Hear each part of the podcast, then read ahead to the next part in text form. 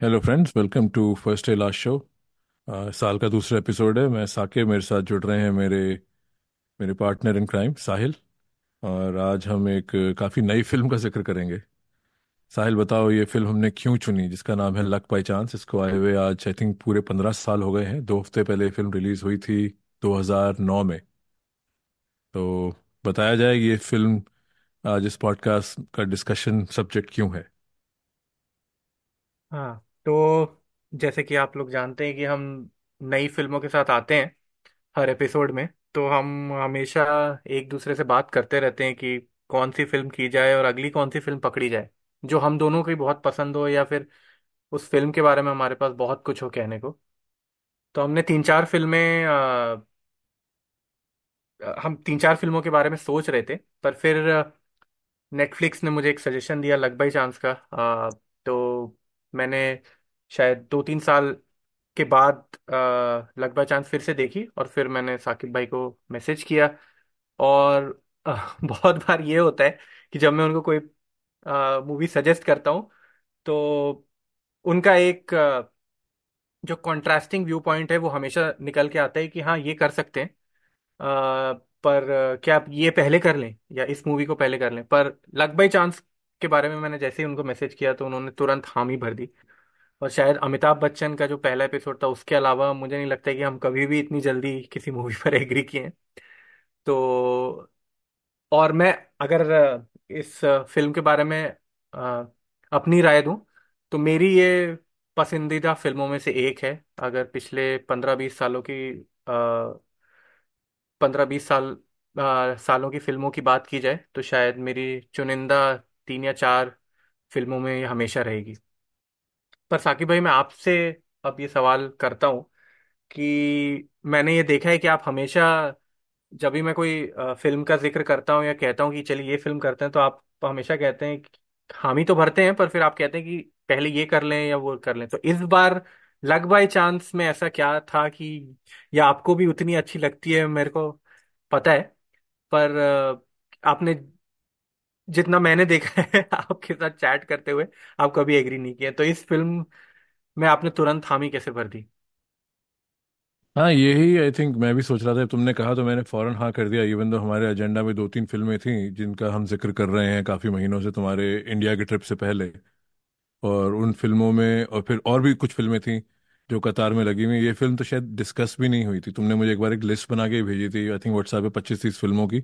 उसमें शायद ये थी कि नहीं बट हाँ जैसे तुमने कहा इस फ़िल्म में आई थिंक मेरा ही मानना है कि एक वो सही गलत की जो परिभाषा है वो बहुत अच्छी तरह से उन्होंने एक्सप्लेन की है जो किसी का सही है वो किसी का गलत है। और कई बार अगर आप उनके शूज़ में अपने आप को बैठ के देखिए क्योंकि बड़ी बड़ी बातें और टिप्पणी करना तो हम सबके पास है किसी और का मुद्दा तो आओ मैं बताता हूँ कैसे करना है मैं तुम्हें एडवाइस देता हूँ या देती हूँ। पर, पर इस फ़िल्म में जो कॉन्फ्लिक्ट है आई थिंक वो राइटिंग इतनी ज़बरदस्त है कि कॉन्फ्लिक्ट ने उसको बहुत अच्छी तरह एक्सप्लेन किया है और जो दो मेन किरदार हैं इस फ़िल्म के, अगर इसकी स्टोरी भी हल्की सी बता दी जाए ये दो किरदारों की कहानी है जो बॉम्बे फ़िल्म इंडस्ट्री में अपना नाम बनाने आए हैं, सितारा बनने आए हैं एक्टर बनने आए हैं। और हमारा फ़िल्म एक्टर वाला जो स्टार वाला एपिसोड है, वो इससे काफ़ी क्लोज है। हमें इसी फ़िल्म पे वो एपिसोड करना चाहिए था क्योंकि जोया अख्तर ने बहुत बेखूबी से यहाँ कहानी बनाई है। सोना मिश्रा, जो कि कनकना सेन शर्मा है, और विक्रम जयसिंह, जो कि फरहान अख्तर की डेब्यू फ़िल्म है। तो इन दोनों की जर्नी के ऊपर है और कैसे वहाँ पे कला और मेहनत का संगम तो है ही, और एक इस इंडस्ट्री में खास तौर पर कहा जाता है कि लक बहुत ज़रूरी है। Luck by chance I think वो एक बहुत ही ज़बरदस्त नाम है और बहुत ही बेखूबी से आई थिंक ये कहानी बताई गई है। और इसमें और भी बहुत जो विभिन्न किरदार, ऋषि कपूर और संजय कपूर डिम्पल कपाड़िया ईशा शर्वानी अर्जुन माथुर जो और बाकी एक्टर भी हैं, उन सब के भी जो जो रोल हैं, वो इस कहानी को पूरी तरह से कहते हैं ना कि बहुत ही किसी ने कोई बहुत अच्छा सूट बनाया है तो पूरा एक एक एक एक हिस्सा है इस उस सूट का जो कि बहुत ज़रूरी है। आस्तीन के बिना या कॉलर के बिना या पैंट के बिना सूट तैयार नहीं होगा अगर हम मेन सूट की बात करें यहाँ पे। तो आई थिंक ये मैंने फ़िल्म तुम्हारे कहने पे फ़ौरन देखी क्योंकि मुझे फ़िल्म पसंद तो थी ही। तो कहानी बहुत आई थिंक ज़बरदस्त है और इसमें काफ़ी चीज़ें उन्होंने टच की इंडस्ट्री की।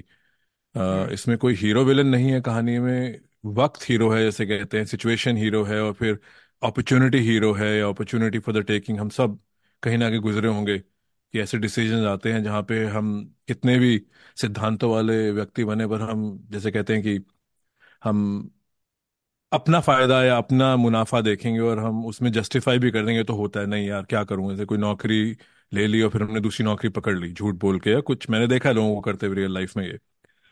तो वहाँ पे तो तो आई थिंक यही आई थिंक कॉन्फ्लिक्ट इस फ़िल्म का जो है बहुत ही अच्छी तरह लिखा गया है और जोया अख्तर की बहुत ज़बरदस्त डेब्यू है। उस पर अपने आप ही आई थिंक इस एपिसोड में बात की जा सकती है, ऐसी इंप्रेसिव डेब्यू किसने की होगी? और ये टेस्ट ऑफ़ टाइम वाली बात हुई जो मैंने भी कई पॉडकास्ट में बोला है, गर्दिश वगैरह के बारे में और दीवार के बारे में जैसे घायल के बारे में। तो यहाँ जोया अख्तर की फ़िल्म टेस्ट ऑफ़ टाइम भी पे खरा उतरती है। मैंने फ़िल्म पिछले नौ या आठ दिन में दो बार तो नहीं, एक बार देखी और दूसरी बार मैंने कुछ सीन बार बार जाके देखे हैं। तो बहुत ही बहुत ही मुकम्मल सी एक कहानी बताई गई है, जिसमें उतार चढ़ाव बहुत है और बहुत ग्रे शेड है। हाँ ये ग्रे मुझे सबसे पहले बोलना चाहिए था। मुझे ग्रे बहुत पसंद है, क्योंकि ग्रे में आप ग्रे में आप काफ़ी केस बना सकते हैं। कई लोग सुनने वाले शायद ये भी कहें, भाई, मुझे तो ऐसा दिखा नहीं बट वो गुंजाइश है। जो कैरेक्टर्स के आपस में एक्सचेंज है, अर्जुन माथुर और फरहान अख्तर के एक्सचेंज है कौनकना सेन और फरहान अख्तर की आइडियोलॉजी है, कैसे वो काम कर रहे हैं। उनका जो फ्यूचर उनकी ट्रेजेक्ट्री है फ़िल्म लाइन में उसमें ग्रे बहुत है। तो हाँ। नहीं हाँ बोलो मेरा यही था कहना कि ये बहुत इजी थी। जैसे तुमने कहा मैंने कहा हाँ इस पे तो बात की जा सकती है। फिर जैसे फिर देखी फिर लगा हाँ यार बहुत ही बात की जा सकती है इस पे तो। आप आपने जो वो बात कही कि कौन सा मेमोरेबल ऐसे डेब्यू है मुझे लगता है कि उसका भी जवाब इसी में है। फरहान अख्तर का डेब्यू जो था दिल चाहता है मुझे तो तुरंत वही ख्याल आया कि वो भी ऐसा ही एक डेब्यू था जो मतलब एकदम ब्लॉकबस्टर डेब्यू जो आप कह सकते हैं। ये ऐसी फ़िल्म बना दी कि जो अब आज भी लोग बात कर रहे हैं और वैसे जोया अख्तर की भी अ, का भी डेब्यू रहा है।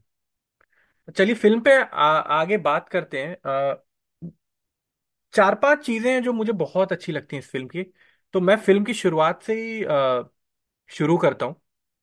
खास करके जो वो पहला जो इंट्रोडक्टरी क्रेडिट सीन है। अ, मुझे नहीं लगता है कि उसके पहले किसी भी डायरेक्टर ने अ, उस तरह की अ, उस तरह का क्रेडिट सीन किया था। और उससे भी बहुत कुछ अंदाज़ा लगाया जा सकता है कि अगर आप वो सिर्फ़ वो क्रेडिट सीन देखें तो जोया अख्तर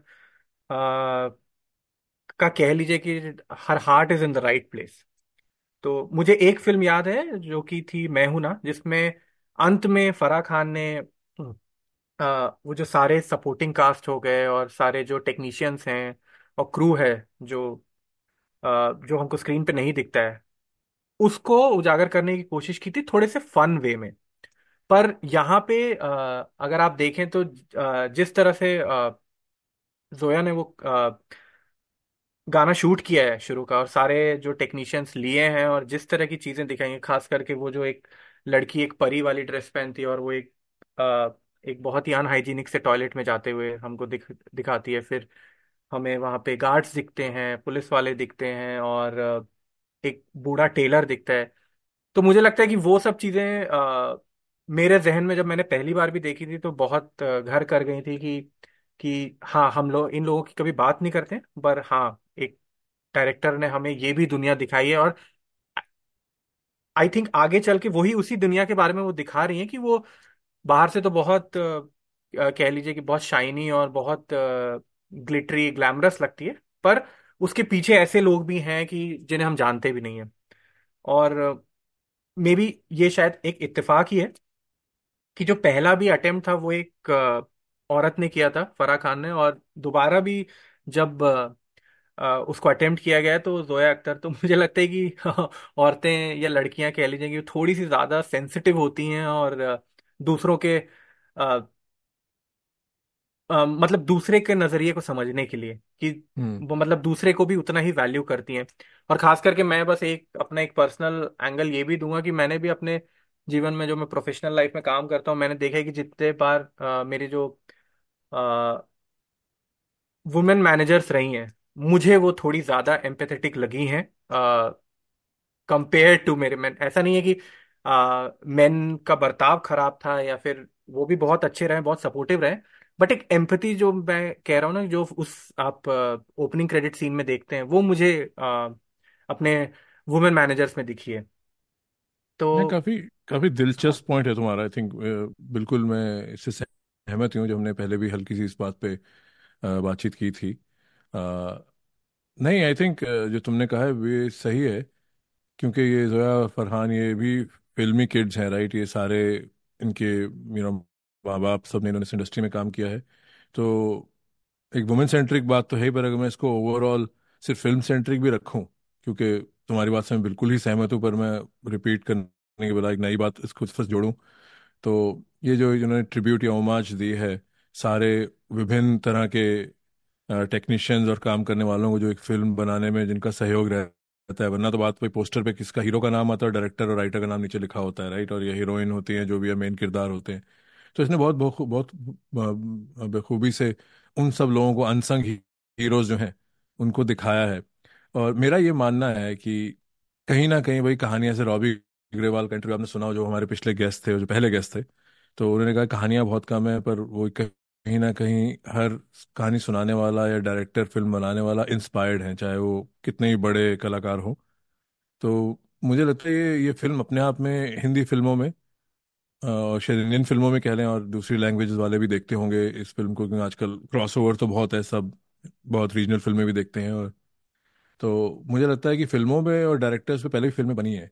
पर इस फ़िल्म का एक ये भी रोल है कि आने वाली नस्लें जब फ़िल्में बनाएँगी आई थिंक ये केस स्टडी बन चुका है, चाहे आपका स्टोरी कुछ और हो, पर जिस तरह से इंडस्ट्री को डिपिक्ट किया गया, जिस तरह से न्यूआंस सिखाई गई है छोटी छोटी चीज़ों की, सौरभ शुक्ला का स्कूल हो और कैसे पहले प्रोनाउंसिएशन और तलफ़ुज़ पे इतना ध्यान था? वो एट्टीज़ के जैसे सेवेंटीज सिक्सटीज़ के इतने कैरेक्टर है, सब हिंदी, उर्दू का मिश्रण बोलते थे।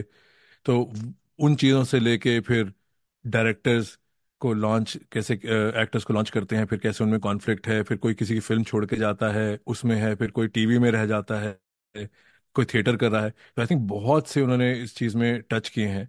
अभी हाल ही में जो हमारा फेवरेट शो आया था, तुम्हें और मुझे बहुत पसंद था जुबली कहीं ना कहीं मुझे लगता है जुबली भी जिसने लिखा होगा अगेन ये और ये मेरे से मानना है, कहीं मैंने पढ़ा नहीं है कि लक बाय चांस एक ऐसा केस स्टडी है कि अगर आप हिंदी फ़िल्मों के ऊपर इंडियन फ़िल्म इंडस्ट्री के ऊपर आप कोई कहानी लिख रहे हैं, चाहे वो कहानी पुरानी हो नहीं हो, इसमें इतना मटेरियल है कि आप इसके रेफरेंस पॉइंट्स को दोबारा, जैसे कहते हैं ना कि आप रीस्केच कर सकते हैं।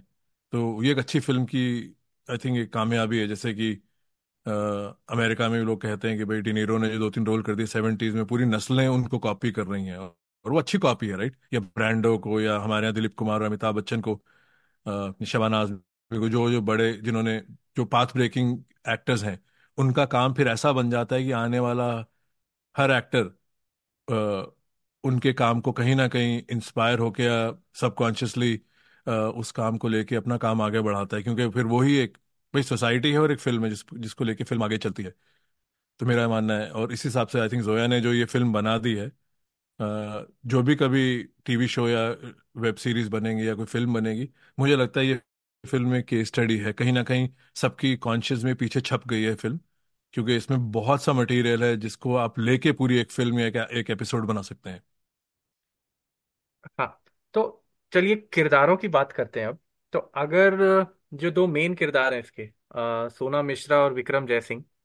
तो पहले अगर हम सोना मिश्रा की बात करें कि जो एक्टर बनना चाहती है और काफ़ी सिंसियर है अपने काम को लेके और आगे चल के हम ये भी देखते हैं कि she is also morally also मतलब मॉरली कह लीजिए या वो किसी को काट के आगे नहीं बढ़ना चाहती है या फिर वो किसी का हक मार के या किसी को मतलब she is not very cut throat मतलब मूवी के एंड तक हमें तो ये समझ में आ जाता है कि she is not very cut throat she is और बार बार उसे फरहान भी उसे अ, मतलब अगर आप देखें तो फरहान अपने दोस्त के बारे में एक बार कहता है और उसके बारे में मैं बात करना चाहता हूँ जो अर्जुन माथुर का कैरेक्टर है अभी कि अ, वो कहते हैं कि वो कंटेंट है और कहीं ना कहीं मुझे लगता है कि वो कौनकना भी वैसी ही है कि बनना तो वो चाहती है बड़ा लेकिन उसको ये जो चालाकियाँ हैं और जो आप कह लीजिए पीआर हो गई या उस तरह की चीज़ों में वो उतना विश्वास नहीं रखती और उससे शायद आती भी ना हो।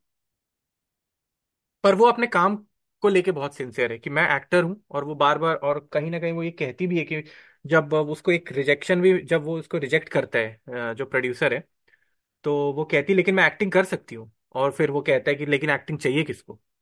तो उसका कैरेक्टर मुझे आई थिंक सारे कैरेक्टर यहाँ पे अगर आप देखेंगे कि ऋषि कपूर का डिम्पल कपाड़िया का, फरहान का इवन अर्जुन माथुर का ज़फ़र का आई थिंक उसमें ग्रे एरियाज़ हैं कि आप निकाल सकते हैं कि हाँ ये बंदा थोड़ा सेल्फिश है या ये थोड़ा चालाकी कर रहा है या इसको जलन हो रही है। मुझे लगता है उसका एक कैरेक्टर है जो कि उतना ग्रेइश नहीं है। उसकी लाइफ में अप्स एंड डाउन्स आते हैं but she is like a positive character in the film she और probably she is the only positive character in the film बाकी सब में कुछ ना कुछ वो थोड़ी मतलब पीठ पीछे किसी की बुराई कर रहे हैं या फिर अ, थोड़े से फेक हैं एक दूसरे के साथ है ना? पर अ, जो कोनकना का character she is like the nice person in the film I feel और जैसे कि कहा जाता है कि भाई आपको अगर आगे बढ़ना है तो आपको थोड़ा तो मतलब आप में थोड़ी चालाकी होनी चाहिए और जो कि उसके साथ हम देखते हैं फरहान में। तो मैं चाहूँगा कि आप कोनकना के बारे में बताइए कि कि आपको क्या अच्छा लगा? और उसके बारे में और उसके बाद आप अ, फरहान को कैसे देखते हैं इस फ़िल्म में? क्योंकि मेरे पास बहुत कुछ है कहने के लिए फरहान के बारे में भी। पर मैं चाह मैं आपसे पहले सुनना चाहता हूँ। हाँ क्योंकि फरहान का कैरेक्टर तो बहुत ग्रे कैरेक्टर है और अगर कोई नेगेटिव इस फ़िल्म में है तो आई थिंक फरहान को ही कहेंगे बट फिर आपको उनका सफ़र और उनकी जर्नी समझनी पड़ेगी जिस हिसाब से उनको दिखाया कि उनको कतार काटने में और मौके पे चौका मारने में और जैसे कहते हैं अब एक मिनट फरहान पे रहूँगा कि जैसे हम स्पोर्ट्स में भी कहते हैं कि this person is a person of destiny ये सारे हमने टर्म्स बनाई हुई हैं किसी ने अ, बड़े मैच में कुछ कर दिया। तो आई थिंक फरहान का वो किरदार दिखाया कि वो मोमेंट्स भी क्रिएट कर रहे हैं और फिर वो मोमेंट्स जब आती हैं वहाँ पे कुछ कर गुजर रहे हैं ऐसा जो हल्का सा अनएथिकल भी है पर वो अपना फ़ायदा और अपनी करियर के लिए काम कर रहे हैं तो आई थिंक ऐसे बहुत से लोग हम सब मिले होंगे। तो आई थिंक फरहान तो एक बहुत ही ग्रे किरदार है, जिसपे बहुत दिलचस्प बातचीत हो सकती है। अब रही बात सोना मिश्रा किरदार, जो कौनकना सेन शर्मा ने निभाया है। हाँ आई थिंक जो तुम कह रहे हो, उस नज़रिए से बिल्कुल इस बात को देखा जा सकता है, क्योंकि वो अपना घर छोड़ के आई हैं, और आई थिंक वहाँ एक औरत होना भी एक आई थिंक एक अंडरलाइंग एक प्री रेक्विजिट है राइट हर सोसाइटी में आई थिंक औरतों को आज तक जो इस मकाम में आज पहुँची है, उनका स्ट्रगल ज़्यादा है। और अगर हम अपनी इंडियन सोसाइटी को कहें कि जो हमेशा बात होती है सेफ्टी की, कि घर से बाहर निकल के रूल हमारी बहनों के हमसे डिफरेंट होते हैं यू नो उनको बर्थडे पार्टी पार्टीज़ मैं बहुत पुरानी बात करूँ जैसे कि उनको जाने की परमिशन डिफरेंट है, हम लोग लेट बाहर रह सकते हैं। आज ज़माना बदल गया बट आई एम श्योर आज भी रूल्स थोड़े डिफरेंट हैं। आज के सुनने वाले जो होंगे, उनको लगेगा, नहीं, इतनी बात नहीं है बट कहीं ना कहीं डिफरेंस है। तो आई थिंक वो औरत आई थिंक वो एक एक अंडरलाइन है कि औरत का स्ट्रगल भी ज़्यादा होगा औरत की परसिवरेंस भी ज़्यादा होगी और औरत की टॉलरेंस भी ज़्यादा होगी। वो रिजेक्शन भी ज़्यादा अच्छी तरह डील करके वो आगे जाती रहेंगी। और ये नहीं है कि भाई औरतों में ग्रे किरदार नहीं होंगे या कोई सेल्फिश नहीं होंगे या कोई बट आई थिंक जो सोना मिश्रा का किरदार है आई थिंक वो यही है कि वो अगर स्टार और एक्टर के नज़रिए से देखा जाए वो दोनों बनना चाह रही हैं। वो एक्टिंग को अर्जुन माथुर की एक्टिंग की भी वो तारीफ़ कर रही हैं। जब पहले सीन में उनका फरहान से इंट्रोडक्शन होता है तो वो कहते हैं हम्म। भाई क्या मज़ा आया तुमने टीवी शो किया बहुत अच्छा था। और फरहान को टीवी तो इतनी उसकी नज़र में है ही नहीं। अर्जुन माथुर से वरना वो टीवी का तो कभी एक्सप्लोर हाँ कर ही हाँ। नहीं रहे। उनको सिर्फ़ मूवी स्टार ही बनना है। तो वो दिल्ली से अपना बाप का बिज़नेस वगैरह छोड़ के आए हैं। तो और आई थिंक इसमें एक ये भी है और कि एक और सेकंड आपको बात कर हाँ। हाँ। ये आप अपनी बात कंप्लीट करिए सॉरी नहीं आई थिंक जो लार्जर पॉइंट वो ये भी है कि मुझे तो भाई स्टार वैसे एक्टर बहुत एक बहुत क्लोज मेरी कॉन्वर्सेशन है जो कि आए दिन आई थिंक मैं जो फ़िल्म देखता हूँ मैं कहीं ना कहीं किसी की भी हो मैं वो वो ये देखता हूँ कि भाई इसमें स्टार और एक्टर का क्या है? और इस फ़िल्म में बहुत ऐसे टॉकिंग पॉइंट्स हैं कि जो स्टार बनने आया है, उसका उसका रोड मैप एक एक्टर से थोड़ा डिफरेंट है, क्योंकि उसके शुरू से गोल बहुत लॉफ्टी हैं। ये नहीं कि जो एक्टर बनने आया है, वो लीड नहीं बनना चाहता है, वो थिएटर में वाह वाह नहीं करवाना चाहता, पर एक एक एक बहुत ही डिफरेंट रोड मैप है कि भाई, किसी में ये नहीं कहूँगा कि भाई एक कोई, एक एक ख्वाब गलत है, दूसरे से एक एस्पिरेशन गलत है, पर इस फ़िल्म में वो वो बहुत एक चीज़ दिखाई है और आई थिंक कौनकना जो है, वो कहीं ना कहीं अर्जुन माथुर और विक्रम जयसिंह के बीच में है वो। सॉरी फरहान और अर्जुन माथुर के बीच में। हम नाम मिक्स कर रहे हैं, कभी हम एक्टर का नाम ले रहे हैं, कभी किरदार का नाम ले रहे हैं। बट अर्जुन माथुर और जो फरहान अख्तर के जो हैं कैरेक्टर वो एक पैरेलल लेन चल रही है कि एक थिएटर भी कर रहे हैं, उनको भी फ़िल्मों में जाना है, पर उनको अपनी टर्म्स में आना है, उनको अंदर का अपना एक्टर बरकरार रखना है। फरहान अख्तर एक वो मॉडर्न हीरो बनना चाह रहे हैं, जो रिक्वायरमेंट है कि भाई सिक्स पैक है, घोड़सवारी आनी चाहिए, देखने में अच्छे होने चाहिए।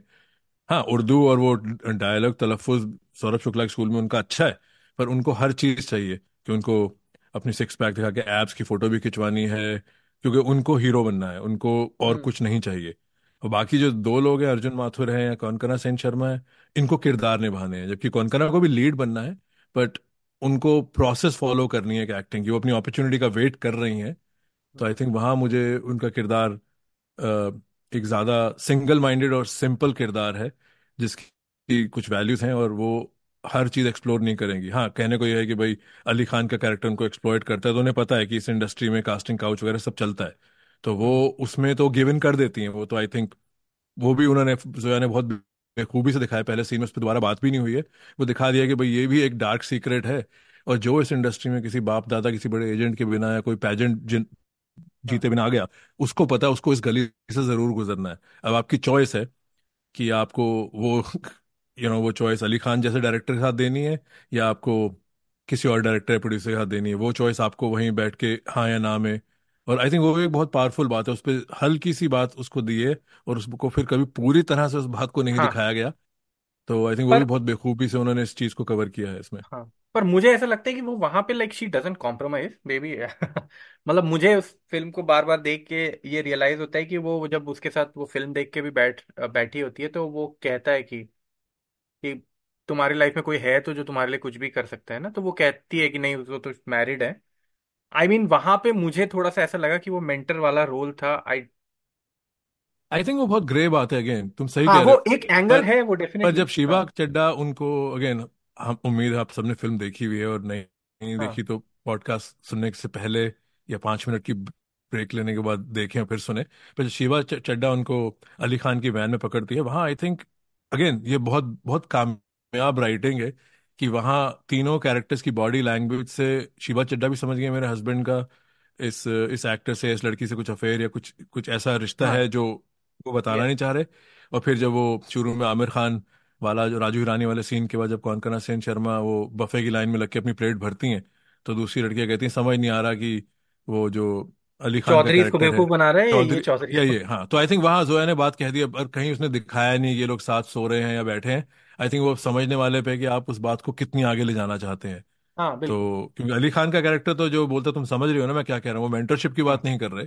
वो हाँ सीधी वो वही बात कर रहे हैं। कि भाई हाँ तो तो और अगेन उसमें हाँ। उनके किरदार का आई थिंक कौन ना वीक नहीं है बट आई थिंक अब ये आ- आपको देखना है कि भाई ये लाइफ इतनी अनफेयर और सबको पता है कि क्या क्या चलता है और इस बात पे कितनी हॉलीवुड बॉलीवुड में स्टोरीज निकलती हैं और हमेशा ये एक, एक डार्क एली है जो एग्जिस्ट करती है।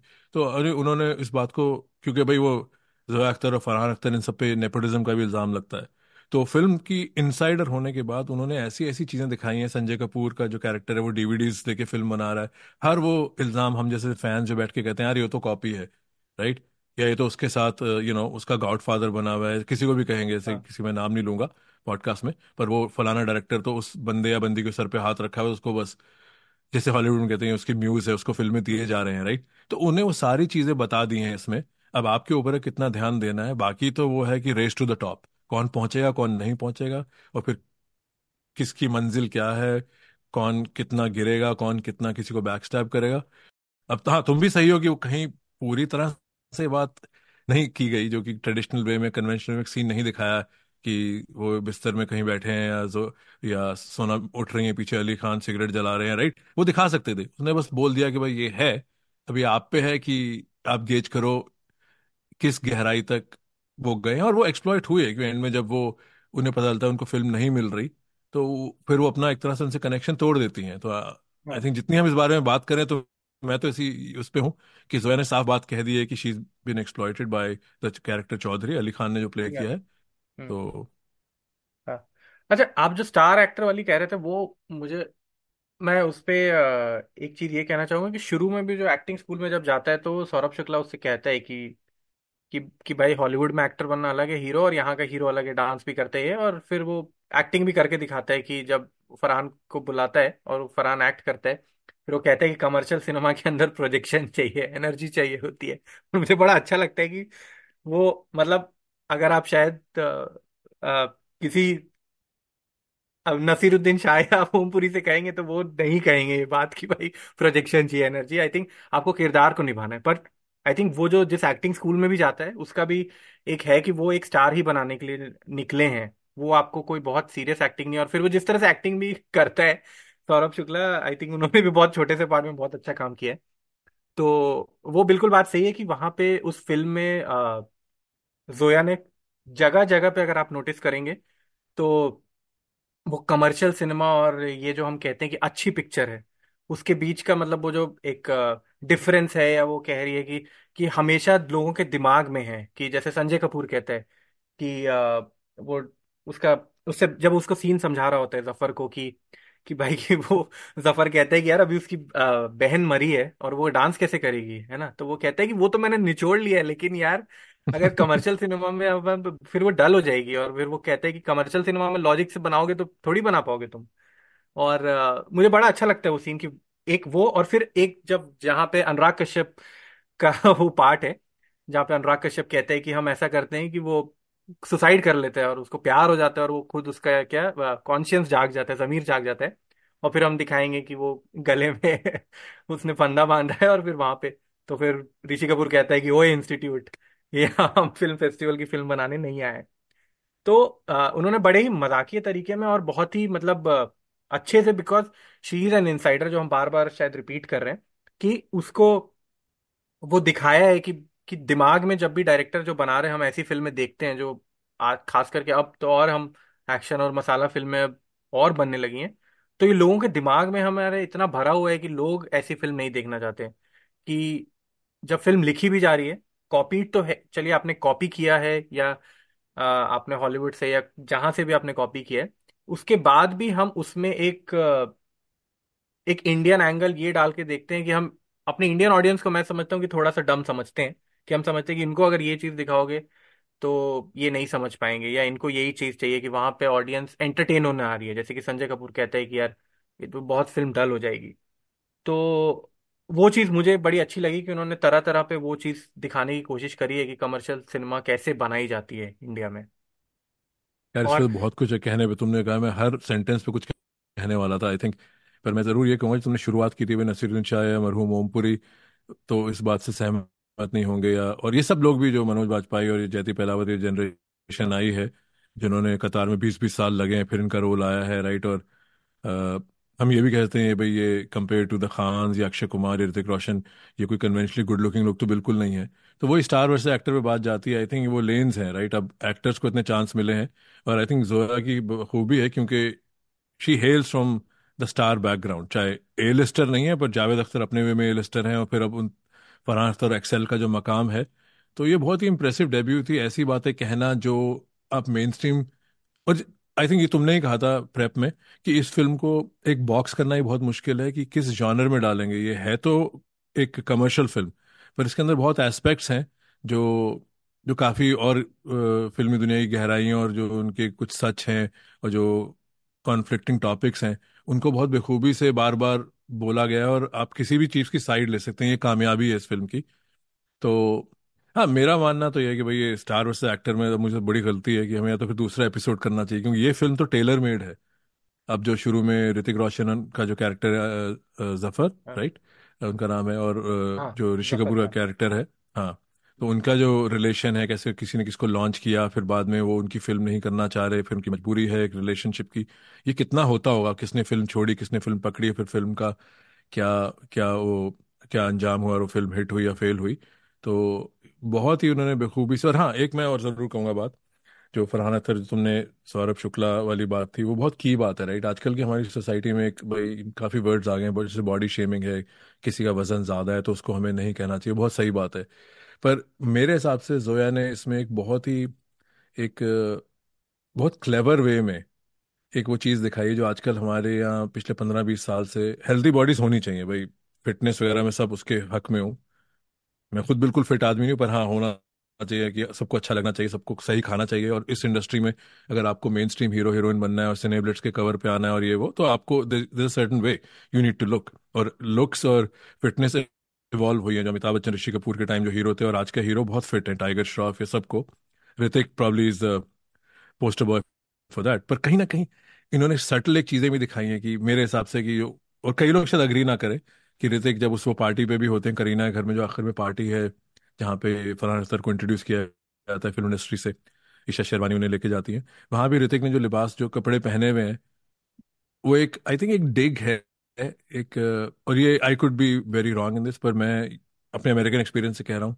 यहाँ पे भी जो हीरोज वगैरह शर्ट वगैरह उतारते हैं, एक एक जो सभ्य सोसाइटी कह लो है जो एक एलीट सोसाइटी कह लो एलीट इन द सेंस जो आर्टसी टाइप लोग हैं, उनको ये ये भी एक तरह की शो ऑफ़ जो है ना शो बोटिंग अपनी बॉडी दिखाना ये बहुत एक हल्का काम लगता है लोगों को कि, भाई तुमने अपनी बॉडी बना ली क्यों घूम रहे हो ऐसे? जैसे कि ऋतिक उस पार्टी पे भी ऐसे कपड़े में है उनकी बॉडी दिख रही है उन्होंने जो भी टी शर्ट वगैरह पहनी हुई है जब वो ईशा और उससे मिलने आते हैं। और अगेन तुम शायद से अग्री करो ना करो मुझे ये भी कहीं ना कहीं सटल चीज़ें हैं ये और ये ब्यूटी लाइज ना आयो तो बेहोल्डर वाली बात है। अभी पता नहीं जोया ने ये इंटेंशनली चीज़ दिखाई है कि क्योंकि एक बार आप जो स्टार बन जाते हैं ना, वो आप पार्ट है वो जो फ़िल्म की रील नहीं भी चल रही, आपकी अपियरेंसेस भी ऐसी ही, आप किसी घर में जा रहे हैं, पार्टी बाहर पापारात्सी आएँगे और आप कपड़े भी वैसे पहन रहे हैं जिसमें आप, जो आजकल एयरपोर्ट लुक होती है। तो मैंने तो ये माना कि जो ऋतिक का किरदार को, क्योंकि उनकी बॉडी इतनी अच्छी है, उनको जब दिखाया गया है कि वो अपनी बॉडी शो ही कर रहे हैं रिवील कर रहे हैं अपनी बाइसेप्स या अपनी एब्स जब वो कैमरे के सामने है या कैमरे के सामने नहीं है तो मुझे ये भी एक बहुत ही एक एक जो क्लिकी कल्चर है बॉलीवुड का, जो एक एक पूरी डेफिनेशन बन गया, भाई हीरो कैसा होना चाहिए? पहले था हीरो लंबा होना चाहिए, पंजाबी होना चाहिए, गोरा होना चाहिए, जो भी बायस था हिंदी फ़िल्म का, कपूर होना चाहिए, खान होना चाहिए। अब है कि हीरो सिक्स पैक होना चाहिए हीरो एट पैक होना चाहिए राइट वो एक अनरिटन रूल बन गया है। तो तभी अगेन फिर जो स्टार और एक्टर की बात है, तभी जो जयदीप अहलावत जैसा बंदा फ़िल्मों में ऑफ़ बीट फ़िल्मों में लीड आता है या एंटैगनिस्ट बन के आता है। वो अपने आप में एक बहुत बड़ी कामयाबी है कि उसने सारे वो पन्ने फाड़ के फेंक दिए कि अब एक कमर्शियल फ़िल्म में भी आप उसको ले रहे हैं। हाँ वो गाने वाने नहीं गा रहा और ये मेरा स्ट्रांग बायस है, पर वो पंद्रह पंद्रह साल से लाइन में खड़ा हुआ था, आज वो आ गया है। ये नहीं जयदीप अहलावत कहीं से मोटे हैं, पर उनको शर्ट नहीं उतारनी, कोई उनकी शर्ट उतरे हुए नहीं देखना जा रहा, वो वो खा रहे हैं अपनी आवाज़ का और अपनी आँखों का और अपने एक्सप्रेशन का और अपने गुस्से का राइट तो वो आई थिंक इसमें मेरे लिए, जब मैंने फ़िल्म दो बार देखी तो मुझे ज़फ़र के लिबास पे भी ध्यान गया। मैं कहा "ये जोया ने बहुत ही चीज़ें ऐसी डाली हैं इंटेंशनली अनइंटेंशनली जिसपे आप बात कर सकते हैं। है, तुम इस बात पे सहमत हो, मैंने तीन मिनट जाया किए तुम्हारे, और सुनने वालों के भी, पर मुझे लगता है कि उन्होंने फ़िल्म इंडस्ट्री को ऐसे ऐसे वे में कैप्चर किया है कि, और maybe that's a reality तो उन्होंने रियलिटी ही दिखाई है, पर मुझे काफ़ी इंटरेस्टिंग लगा कि लोगों की जो पार्टीज़ पे भी उनकी इंटरेक्शन है क्या पहन के आए सारी चीज़ें मेरे दिमाग में कहीं ना कहीं एक क्लिक की कल्चर है। जो यू नो एयरपोर्ट लुक्स वगैरह की बात होती है वो चल रहा है।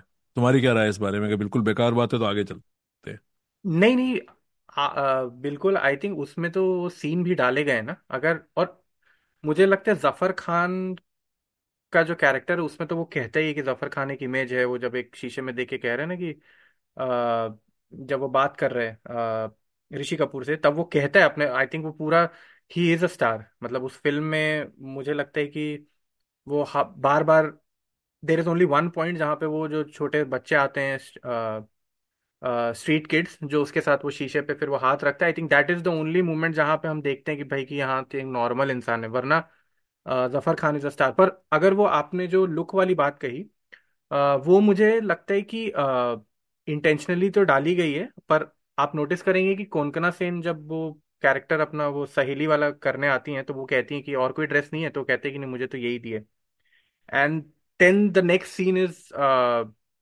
Isha Sherwani जो वो एक बहुत ही ग्लिटजी से कपड़े पहन के आती है और फिर वहाँ पे वो नुक्ताचीनी कर रही है डिम्पल कपाड़िया, जो उनकी माँ है, और फिर वो कहती है ऋषि कपूर को, वो भी बड़ा अच्छा सीन है कि कि यार कोई गुची के वर्साचे के कपड़े पहनाओ, ये क्या है, कपड़े मेरी बच्ची की पहली फ़िल्म है।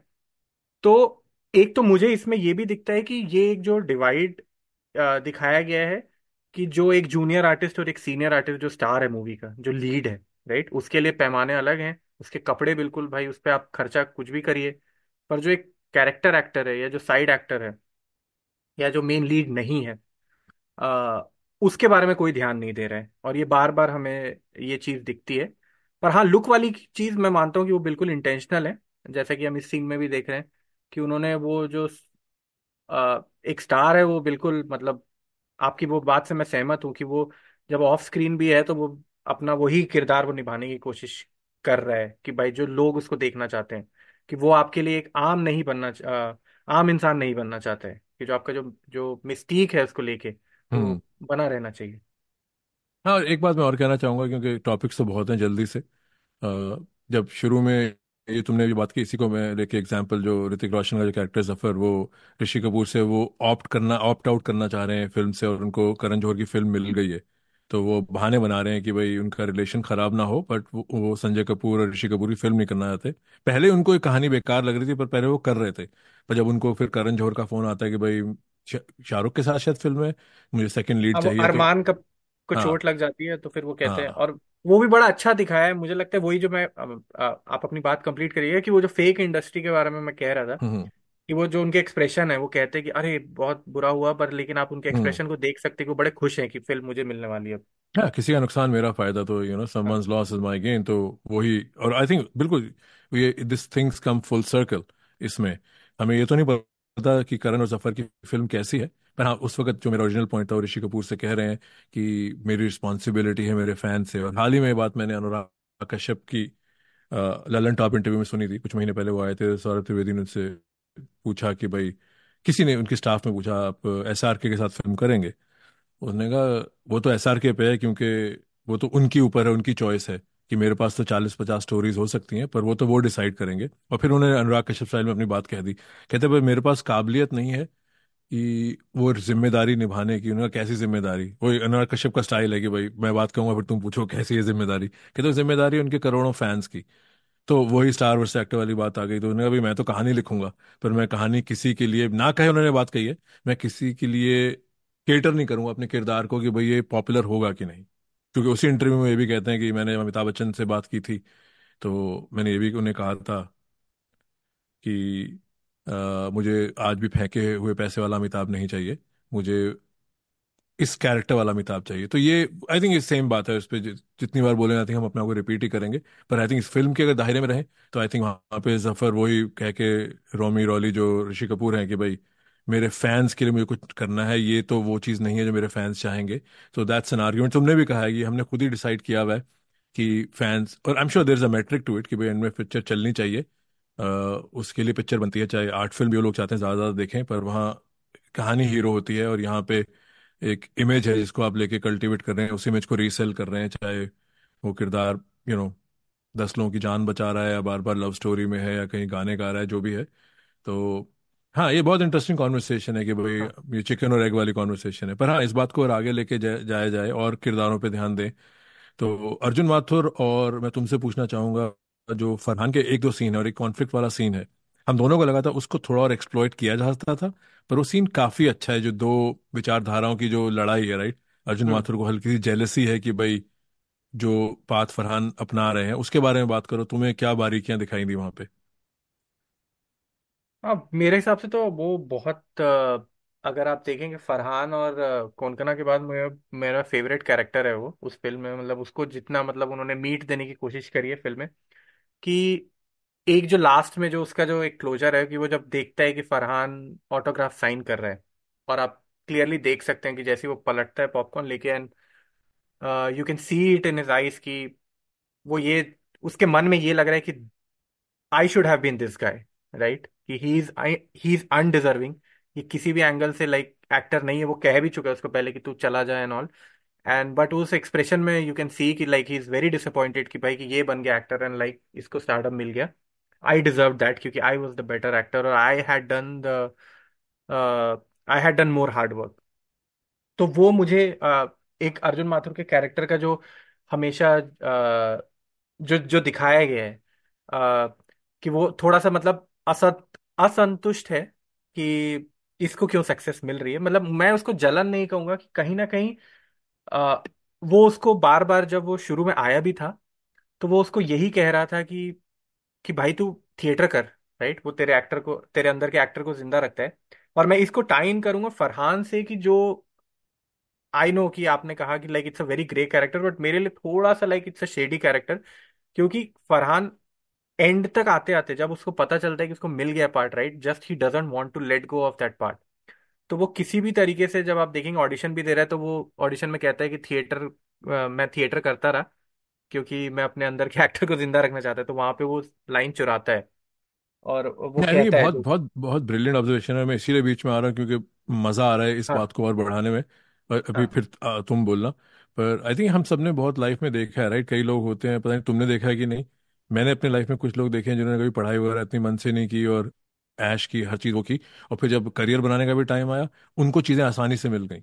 और कई ऐसे हाँ। लोग हैं जिन्होंने हर चीज़ की बचपन से होमवर्क किया कभी क्लास में लेट नहीं गए कभी बंक नहीं मारा सारे एंट्रेंस एग्ज़ाम सही किए राइट तो कई बार तो आई थिंक अर्जुन माथुर वही है जो तुम कह रहे हो वो बहुत ब्रिलियंट सीन है कि भाई वो तो अपने एक एक सिद्धांत एक प्रिंसिपल जो एक एक्टर की लाइफ है वो थिएटर को ज़िंदा रख रहा है और वो और भाई हर किसी का अपना तरीका है करने का पर उनका एक मानना है कि ये सब चीज़ें ओल्ड स्कूल जो है कि एक्टिंग को आप आगे रखो।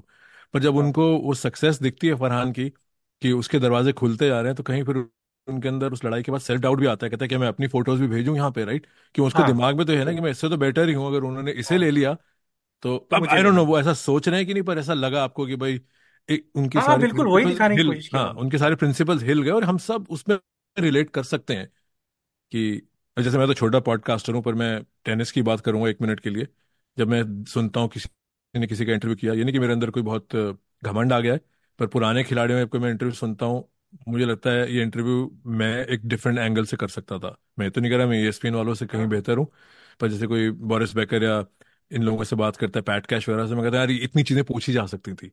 तो वो आई थिंक वो बहुत छोटा एग्ज़ाम्पल है, अपने आप को हम एक्टर तो नहीं मान रहे, ना मैं, पर I think in all walks of life वो होता है कि आप किसी की सक्सेस देख के आप फॉरन अपने आप को वहाँ प्लग इन करते हैं। तो और वहाँ पे तो एक बहुत पैरेलल केमिस्ट्री है, वो उसके घर में रह भी रहा है, उसका दोस्त, दोनों दोस्त भी हैं बचपन से और, हाँ बात करो इसके आई थिंक मुझे लगा कि तुमने पॉइंट बहुत ही ब्रिलियंट पॉइंट उठाया कि वो आ, एक मिनट में अर्जुन माथुर का कैरेक्टर भी जो कि एक बहुत ही हाँ। ऑनरेबल कैरेक्टर है वो वो भी एक कश्मकश में पड़ जाता है कि मेरा रास्ता सही है कि नहीं और वो भी अपने सिद्धांत परे रख के भाई मैं भी आ जाऊँ इसमें। हाँ और अगर आप शुरू में देखें तो वो पहली बार भी जब वो उसको बाय करता है जो उनका दोस्त तीसरा दोस्त रहता है समीर तो वो कहता है कि तू ये क्या कर रहा है ना? इससे इससे थोड़ी होगा कुछ। तो वो कह रहा तो वो कहता है कि आई थिंक उसके दिमाग में तो है कि कॉन्टैक्ट्स बनाने और करने और मैं एक्टर बन जाऊँगा। पर वो उसको कहते हैं कि भाई थिएटर वेटर करता रहे तू। और ये, और जब लड़ाई भी होती है तो वही, वो उसको वही चीज़ कहता है कि तुझे क्या लग रहा है? फ़ोटो खिंचाने से और प्रीमियर पार्टीज़ में जाने से हो जाएगा कि तू? और जब उसकी फ़ोटो देख के वो हंसता भी है थोड़ा सा मतलब कॉन्डेसेंडिंग होता है। बट आई गेस उनकी दोस्ती ऐसी दिखाई कि वो स्कूल से जानते हैं एक दूसरे को। तो मुझे लगता है कि वही पॉइंट लास्ट में जो शाहरुख खान का है, वो ड्राइव भी किया जाता है कि भाई, ये तुझे सच ही बोलेगा, ये ये तुझसे झूठ नहीं बोलेगा ये तुझे तब जानता है जब तू कुछ नहीं रहा। और मुझे वहाँ पे अर्जुन माथुर के जो आपने पॉइंट नोटिस किया, बहुत बहुत ही अच्छा पॉइंट है वो कि उसको यही लगता है कि यार ये ये ये कैसे, इसको कैसे चीज़ें इतनी आसानी से मिल रही है ना? इसको नहीं मिल सकती, क्योंकि यहाँ तो नहीं मिलती, यहाँ तो टाइम लगता है। और कौनकना भी जानती है, अगर आप एक एक तो होता है कि आपको लगता है कि मैं बेस्ट हूँ अपने आप को लगता है कि हाँ भाई मैं सबसे अच्छा हूँ। पर कौनकना भी उसे कहती है फरहान को कि इसको तो मिलना ही है अर्जुन क्या नाम है अभी को तो ये तो बहुत अच्छा एक्टर है। तो इसको तो मिलेगा ही बिकॉज़ और फिर उसको एक, जगह कॉम्प्लीमेंट भी करती है कल मैंने तुम्हारा टीवी देखा और you are really good in that तो हाँ और आपने जैसे कहा अपने एक्सपीरियंस से भी कि वही है लाइफ में कि लाइक इट्स वेरी आप कह लीजिए मतलब अनफेयर कहें या वही तौर तरीके हैं दुनिया के कि पर हाँ मैं फरहान से जोड़ के अगर कहूँ कि मुझे इसीलिए फरहान का कैरेक्टर एंड तक आते आते आपको थोड़ी सी उससे मतलब चिढ़ होने लगती है या आप थोड़ा सा अगेन यू रियलाइज़ कि कि ठीक है, उसे सक्सेस पाने के लिए वो कर रहा है, पर वो बहुत सारी चीज़ें हैं जो वो ऐसे करता है कि, जो आपने कहा कि राइट कि किसी को इजीली मिल जाती है। अब फरहान को इजीली ही मिलती है बट जब वो जाता है कौनकना के पास लास्ट में तो वो कहता है कि तुम ये क्यों कर रही तुमने क्यों न्यूज़ शेयर करी? और तुम्हें अगर करना ही है तो तुम खुद से कुछ करो ना। कि अब तुम्हें पता है कि मैंने कितनी मेहनत की यहाँ तक पहुँचने के लिए। एंड देन आई बेसिकली जब अब आप इतनी बार फ़िल्म देख लेते हैं तो यू लाफ एट इट कि भाई कि तू ये क्या बोल रहा है? तूने क्या मेहनत करी है ना? तूने कुछ मेहनत नहीं करी। तो आई फील कि वो तो है ही कि मतलब फरहान को सब कुछ मिल जाता है इजीली बट फरहान के भी कैरेक्टर को अ, अगर थोड़ा सा अ, मतलब मैं बात करना चाह रहा था कि जिस तरह से वो थोड़ी फ्लर्टिंग करता है और फिर वो हम कह रहे हैं ना कि is a very smooth talker कि तुरंत वहाँ पे जब दिया मिर्ज़ा उससे बात नहीं करती है तो उसका दोस्त हम्म कहता मैं है भी कि ये हेलो भी बात कहने वाला था और उस बात से वो घबराता नहीं फिर वो डिम्पल के पास जाके हाँ अपनी फिर बात कहता डिम्पल के हाँ पास जाता है बिल्कुल। और वो वो हाँ। जो कहता है कि वो बिल्कुल वो झूठी कह रहा है कि भाई कि मैं इस दुनिया में हूँ आपकी वजह से एंड ऑल दैट और वो कोशिश और फिर बाद में भी लाइक वो फिर वो जब उसे मौका दिखता है तो वो निकी वालिया के साथ भी लाइक वो इन्वॉल्व हो जाता है और वो झूठ बोलता है। आ, तो आई I मीन mean, वही बात है कि आपने जो कहा कि वो ग्रे है पर मेरे ख्याल से एक तरीके से अगर एक नज़रिए से उसको देखें तो वो गलत ही है कि वो एक मतलब for him friendship and all doesn't matter यार देखो इसमें अब जैसे हम सब हमारी फेवरेट फ़िल्म है संची राइट उसके बारे में कितनी कहानियाँ राइट आज भी धर्मेंद्र और जावेद अख्तर डिसएग्री करते हैं कि वो फ़िल्म अमिताभ बच्चन को कैसे मिली है राइट अमिताभ के आने से पहले उस फ़िल्म की इतनी इक्वेशन और आई एम श्योर हर फ़िल्म में ऐसी इक्वेशन रही होगी जब किसी ने किसी को रॉन्ग ना किया हो, पर अपने फ़ायदे के लिए किसी ने लाइन कट कर दी और किसी ने अपने फ़ायदे के लिए भाई कोई अवेलेबल नहीं तो किसी और को लेके तो वो आई थिंक इसमें मुझे जो फरहान और डिम्पल की इक्वेशन है, मुझे लगता है उसमें वो सिंबलिज्म भी बहुत है। वो तो फरहान दिखाया कि अपॉर्चुनिटी क्रिएट करने वाला इंसान है कि उसको अपना लक्ष्य चाहिए और वो कुछ भी, भाई मैं इस दुनिया में आपकी वजह से आया हूँ डिम्पल को कहता है और that works in his favour उसे नहीं पता। कि किस वे में उसे हेल्प करेगी पर वो एक वो अपनी अपने कार्ड्स खेलते हैं और वो जाके अपना एक चांस लेते हैं। जब वो कास्टिंग में डिम्पल बैठी होती है तो डिम्पल की ईगो उन्होंने स्ट्रोक की होती है और वो उनको फ़िल्म मिल जाती है। पर आई थिंक वहाँ हाँ। वह तो बहुत सिंपल कनेक्शन आई थिंक पर जोया वहाँ पे बड़ी बात कह रही है कि भाई आप अपनी लक भी खुद बनाते हैं कई बार ना क्योंकि इतनी कट कटथ्रोट इंडस्ट्री है। एक्टिंग और डांसिंग और सब तो आना ही चाहिए पर आप हाँ। आप क्या कर रहे हैं वहाँ तक पहुँचने के लिए? क्योंकि फेयर रेस तो है नहीं राइट जैसे काम पे भी कॉर्पोरेशन में हमने देखा कई बार तुमने भी सुना होगा कि किसी ने कोई किसी को रिपोर्ट करा मैनेजर को किसी ने अच्छी रिपोर्ट की और बार मैनेजर वो रिपोर्ट लेके आगे हम्म, सुपीरियर्स को दिखाते हैं उन्होंने काम किया है। तो अनफेयर चीज़ें तो हर जगह हो रही है राइट अब वो उस वक्त आदमी के पास क्या चॉइस है? तो नौकरी छोड़ दे या फिर मैनेजर की कंप्लेन करे and we all know that's not and well फिर आपको नौकरी छोड़नी पड़ेगी। तो आई थिंक यहाँ उन्होंने ये चीज़ें ऐसी बहुत दिखाई हैं और Farhan Akhtar is a symbol of that kind of thing कि वो उनकी लाइन छोटी होती जा रही है और ये अर्जुन माथुर और कौनकना सेन शर्मा इनकी लाइन मूव ही नहीं हो रही। ये वहीं लगे हुए हैं, हाँ। आगे से आगे जाते चाहे अपनी आंटी की वो, वो क्लॉक लेके चले जाना मुकेश पर हाँ। उन्हें पता है वहाँ पे उन्हें ये नहीं पता क्या होगा पर उनको ये पता है कि उस उस सेट पे पहुँच के कुछ होगा। कुछ उसी चक्कर में हाँ उसी पार्टी में उनका फ्रेंड ले जाता है हाँ। हाँ। कि महेश भट्ट आए क्या? तो वो कहता है कि नहीं वो तो अभी गए हुए बाहर। इमरान से इमरान हाशमी से मिला देता हूँ।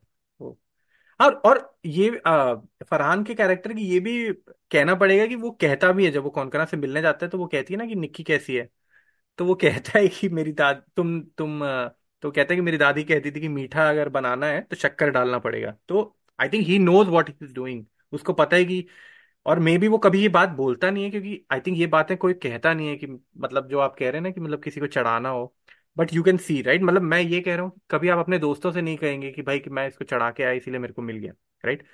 और वही चीज़ आप देखते हैं कि लास्ट में जब उसको सक्सेस मिलती है तो he is he he is not saying कि भाई कि मेरे को लग के, मैंने मेहनत करी और मैं मेहनत करके पहुँचा हूँ, तुमको, अगर तुमको पहुँचना है तो मेहनत करो। But but the real scenario is different right कि he he has been lucky और अगर आप देखें तो अर्जुन माथुर की फ़ोटोज़ भी जब जाती हैं तो वो भी उसको दिखाया गया है कि समटाइम्स पीपल वही हो जाता है कि वो तीन वो कहता है कि यार अब तीन तो देख लिए अब क्या है? और फिर उसकी हम्म। फ़ोटो टेबल पे ही रह जाती है। तो अ, वो कहती है लड़की की कि ये लग तो बड़ा क्यूट रहा है।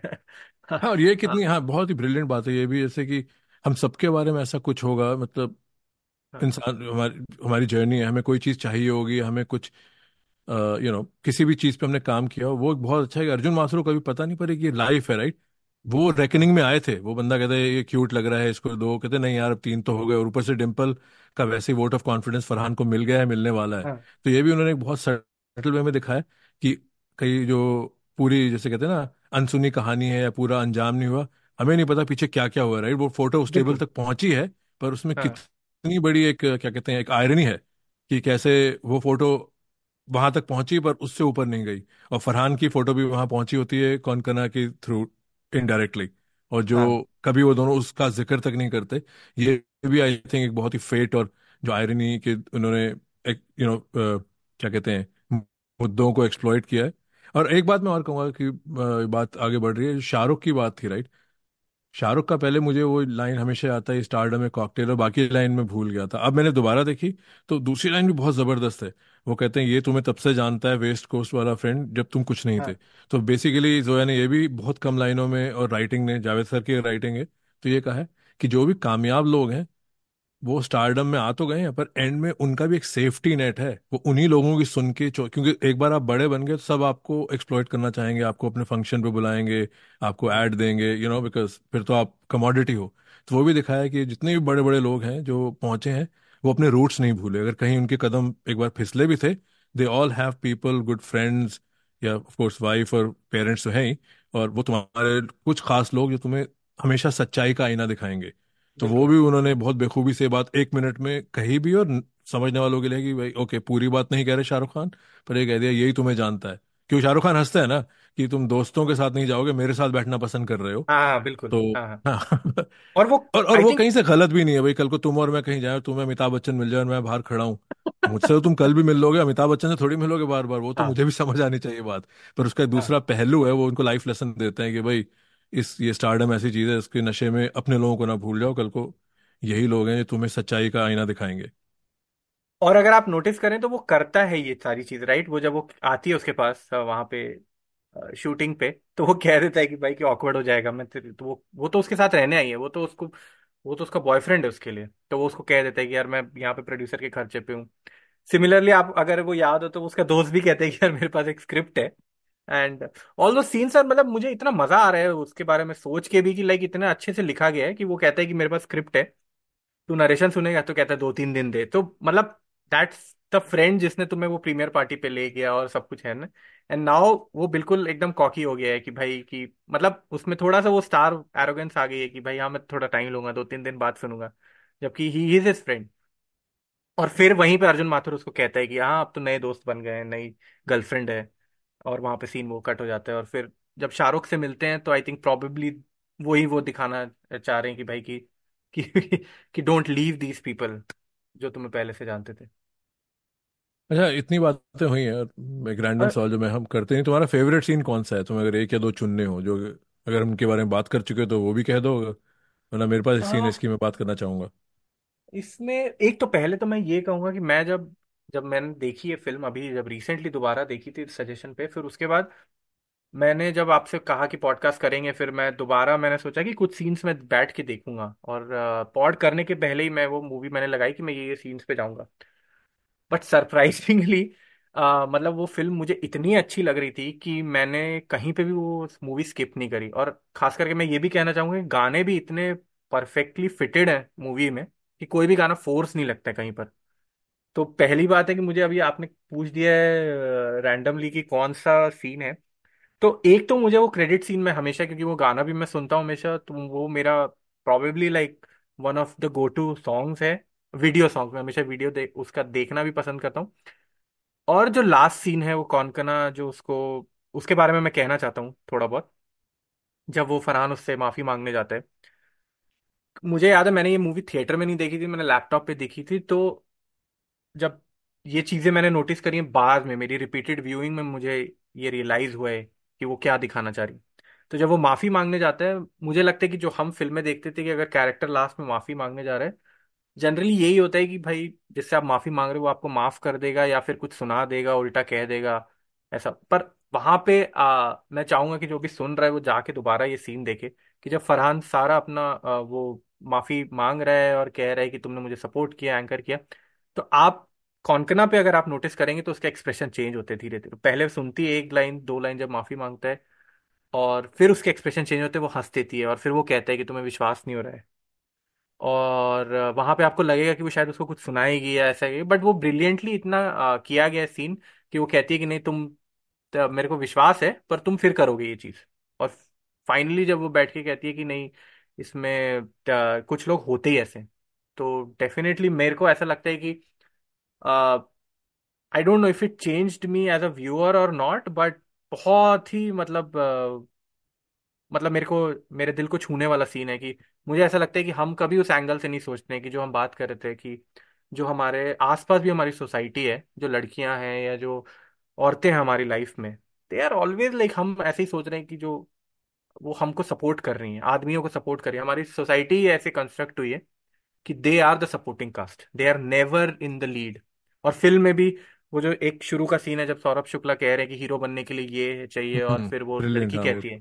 हाँ कि सर हीरोइन बनने के लिए क्या चाहिए। तो आई थिंक वो बहुत ही क्लेवरली जोड़ा है जोया ने लास्ट में भी कि सारी बातें फरहान की हो रही हैं हीरो की हो रही है भाई। हीरोइन का क्या उसका करियर का क्या है। तो वो मुझे लगता है कि बहुत इंपॉर्टेंट एक जो वो कहना चाह रही है शायद बात मैसेज तो मैं नहीं कहूँगा वो देना चाह रही है बट उन्होंने बहुत सटली ये बात कही है कि भाई कि women are should not be the supporting cast not in the film not in your society या तो वैसे नहीं हो तो सीधी बात कही है ना कि जो है फैक्ट है वो तो right the way of way of how society is constructed और हम सब भी जाने जाने में बड़ी बड़ी बातें करेंगे इक्वालिटी की पर कहीं ना कहीं सबकॉन्शियस हमारे एक्शंस अभी भी वही प्रिमिटिव हैं काफ़ी की उसी तरह के हैं कि मैंने क्या देखना है मैंने क्या खाना है। हाँ। तो तो हाँ नहीं आई थिंक ये सीन बहुत ही ज़बरदस्त सीन है और ये डेफिनेटली फ़िल्म का क्रक्स है फ़िल्म का क्लाइमेक्स है और बहुत ही बेखूबी से दो लोग जो एंड में उनके रास्ते अलग हुए हैं और फिर मिलते हैं और आई थिंक तुमने बहुत ही अच्छी तरह इसको बयान किया है। पर मैं जो पार्टी सीन है करीना के घर में जब फरहान अख्तर से ऋतिक रोशन का इंट्रोडक्शन होता है फिर हम्म, ज़फ़र जो ऋतिक रोशन है वो वापस जाके करण जौहर से बात बात करते हैं। मुझे वो सीन बहुत ही ब्रिलियंट लगता है। उसमें दो तीन चीज़ें हैं प्ले में। एक तो सबसे बड़ी चीज़ है कि भाई ज़फ़र जो कि एक एस्टेब्लिश स्टार है उनकी इनसिक्योरिटी इस इंडस्ट्री की कि वो करण से पूछते हैं कैसा लग रहा है? कहता नॉट बैड तो फिर करण बोलता है कि भाई ऐसा तो बहुत बार हुआ है किसी ने कुछ छोड़ा और किसी ने लिया तो ही शुड थैंक यू तो फिर ऋतिक और इनसिक्योर होते हैं। और अब, अब वो नहीं पता वो इनसिक्योर क्या हो रहे हैं क्यों? मुझे जो समझ आया वो ये है कि एक ये इंडस्ट्री और पूरी लाइफ ही ऐसी है हम किसी और की तरक्की से कभी खुश नहीं होते। और यहाँ एक पैरल कनेक्शन एक रेस है। ऋतिक को वहाँ ये भी लग रहा है कि भाई मैंने ये साला दरवाज़ा तो नहीं खोल दिया किसी और के लिए जो आगे जाके मुझसे फ़िल्म लेगा राइट क्योंकि हाँ। है राइट और फिर वो एग्ज़ाम्पल देते हैं अमिताभ बच्चन और शाहरुख खान का कैसे उन्होंने डर बाजीगर और जंजीर ली जब और कोई नहीं ले रहा था। तो किसी समन्स लॉस समन्स गेन और फिर दूसरा ये भी है कि फ़िल्म मैंने छोड़ी थी तो उनको हो रहा है और फिर उसमें सबसे बड़ी आयरनी जो है जो कि हम सब हम सब वो हम, हम ऐसी मिट्टी के बने हुए हैं हम वो देखेंगे जो मेरे साथ गलत हुआ है मेरा नुकसान हुआ। हम वो ही नहीं देखेंगे जो मेरा फ़ायदा हुआ। तो ऋतिक तेज एन अपॉर्चुनिटी कॉस्ट वो रोमी रॉली की फ़िल्म छोड़ के करण जौहर की फ़िल्म करते हैं अरमान को चोट लग गई है। उसका उन्हें जरा भी नहीं है कि मैंने भी किसी और की इंजरी कैसे मुझे फ़िल्म मिल गई है। वो नहीं है बट ये फ़िल्म अब ईशा के साथ डेब्यू थी, अब उन्हें गिल्ट भी हो रहा है। तो आई थिंक ये बहुत ही ब्रिलियंट सीन है कि उसमें उन्होंने दिखा दिया इंडस्ट्री की। ऋतिक इज़ अ सिंबल कि वो तो कोई भी होता है एक्टर पर आई थिंक वो एक्टर्स कैसे इनसिक्योर एक दूसरे काम से, कैसे किसी की अपॉर्चुनिटी से उनको लग रहा है कि वो दुविधा में पड़ गए अरे मैंने क्या कर दिया। वो कुछ कह नहीं रहे, पर अब आप पे है कि आप उस सीन को कैसे लेते हैं। तो उस सीन में एक आयरनी है, एक साइड के दो सिक्के हैं, एक साइड ऋतिक रोशन का फ़ायदा होता है अरमान केंद्री से, और एक साथ फरहान अख्तर को एंट्री मिलती है, क्योंकि ऋतिक रोशन फ़िल्म छोड़ देते हैं। और उसी हाँ। ऋतिक दोनों तरफ़ एक जगह बेनिफैक्टर है एक जगह वो रेसिपिएंट है। तो वो दोनों तरफ़ I think it's it's a beautiful scene मतलब ये तो जोया अख्तर को किसी बोलना चाहिए आई थिंक मेरे हिसाब से कि हाथ मिलाना चाहिए कि क्या क्या कमाल का सीन है ये। हाँ और उसमें ये चीज़ भी है कि वो करण जौहर ये कहते भी हैं कि कि बाहर के बंदे को तभी चांस मिलता है जब कोई बड़ा स्टार छोड़ता है। और यही चीज़ उसकी जो अ, मौसी रहती है अगर आपको याद हो कि वो कहती भी हैं उसको वहाँ पे कि बेटा बाहर बाहर वाले को मौका देता कौन है? यहाँ तो सब अपने को ही करते रहते हैं। जब वो पहली बार जब उसकी, वो कहती है ना कि बेटा तू कर क्या रहे तो आप उसको उससे भी टाइम कर सकते हैं कि बाहर वाले को आई थिंक जोया अख्तर ने ये चीज़ दिखाई है फ़िल्म में कि नेपोटिज्म है और डेफिनेटली आपके जो कनेक्शन है उसी के थ्रू आपको मिलती हैं और बाहर वाले को आने के लिए इट्स लाइक वेरी टफ कि अनलेस कोई स्टार ना छोड़े, तब तक आपको शायद वो फ़िल्म नहीं मिलेगी। तो हाँ। नेपोटिज्म पे ही बात करते हैं यार तो क्योंकि हमने इस पे एपिसोड तो नहीं करेंगे पर आई थिंक ये निकल आया तो आई थिंक तुम्हारे भी इस पे कुछ व्यूज़ हैं और शायद हम दोनों के बीच सिमिलर ही हैं। तो ईशा शेरवानी और डिम्पल को लेके पहले फ़िल्म में नेपोटिज्म की बात करो फिर ओवरऑल इंडस्ट्री का नेपोटिज्म जो जो स्मॉल टॉक होती रहती है उसके बारे में थोड़ी सी बात की जाए। ईशा शेरवानी भी मुझे लगा कि बहुत ही अच्छा काम किया उन्होंने जो जो उनको वो दो एक नेपो किड का जो रोल दिया है। बिकॉज़ शी डजेंट हैव मतलब उनकी अपनी कुछ हैं एस्पिरेशंस है ना? जैसे कि वो जब फरहान के साथ इन्वॉल्व हो जाती हैं बट वो लास्ट में कहती है कि मैं आपको समझ नहीं पाती हूँ because because her mom is basically driving her career तो वो जो कह रही है, वही वो कर रही है कि भाई अच्छा उसके साथ ये कर ले, दूर बैठना है तो दूर बैठ जा, इससे बात मत कर। और मेकअप ऐसा हो गया, रात खाना ये खा तो मोटी हो जाएगी, ये हो जाएगा। तो वहाँ पे मुझे लगता है कि ईशा शर्वानी ने तो एक्टिंग तो काफ़ी अच्छी करी है। पर नेपोटिज्म की अगर बात करें तो मुझे उसका मतलब अ, मेरे मेरे मेरा कोई बहुत स्ट्रांग ओपिनियन नहीं है कि I I mean probably like मेरा हमेशा से ये मानना रहे कि लाइक जो फ़िल्म इंडस्ट्री है या जो भी ऐसी ये प्राइवेट इंडस्ट्री है। तो अगर कल को मुझे अपना कुछ बिज़नेस प्राइवेट प्राइवेटली सेटअप करना है या अगर मुझे कुछ फ़िल्म बनानी है तो I think probably I look for people whom I know जो मेरे दोस्त हैं यार हैं। It is unlike some other field like sports में हो गया जहाँ पे आपके पास एक टैंजेबल आउटपुट आपको मिल जाता है कि आप कह सकते हैं कि अब क्रिकेट की बात करें कि भाई किसी ने सौ रन बनाए या किसी ने पाँच विकेट लिए। तो मेरे लिए क्वांटिफाई करना इजी है कि परफॉर्मेंस मूवी में मुझे लगता है क्वांटिफाई करना बड़ा मुश्किल होता है कि आप कहें कि अ, अगर मेरे पास पैसे और मैं फ़िल्म बना रहा हूँ मैं ये नहीं कह रहा हूँ कि आप कह नहीं सकते कि खराब एक्टिंग कर रहा है पर अगर वो खराब एक्टिंग ऑडियंस देखने जा रही है और अगर उसे लग रहा है कि भाई मैंने लगाए इतने पैसे और मेरे पैसे वापस आ गए तो maybe that success for him और फॉर द फॉर हिम और हर जो भी है डायरेक्ट डायरेक्टर प्रोड्यूसर जो पैसा लगा रहे हैं उसमें।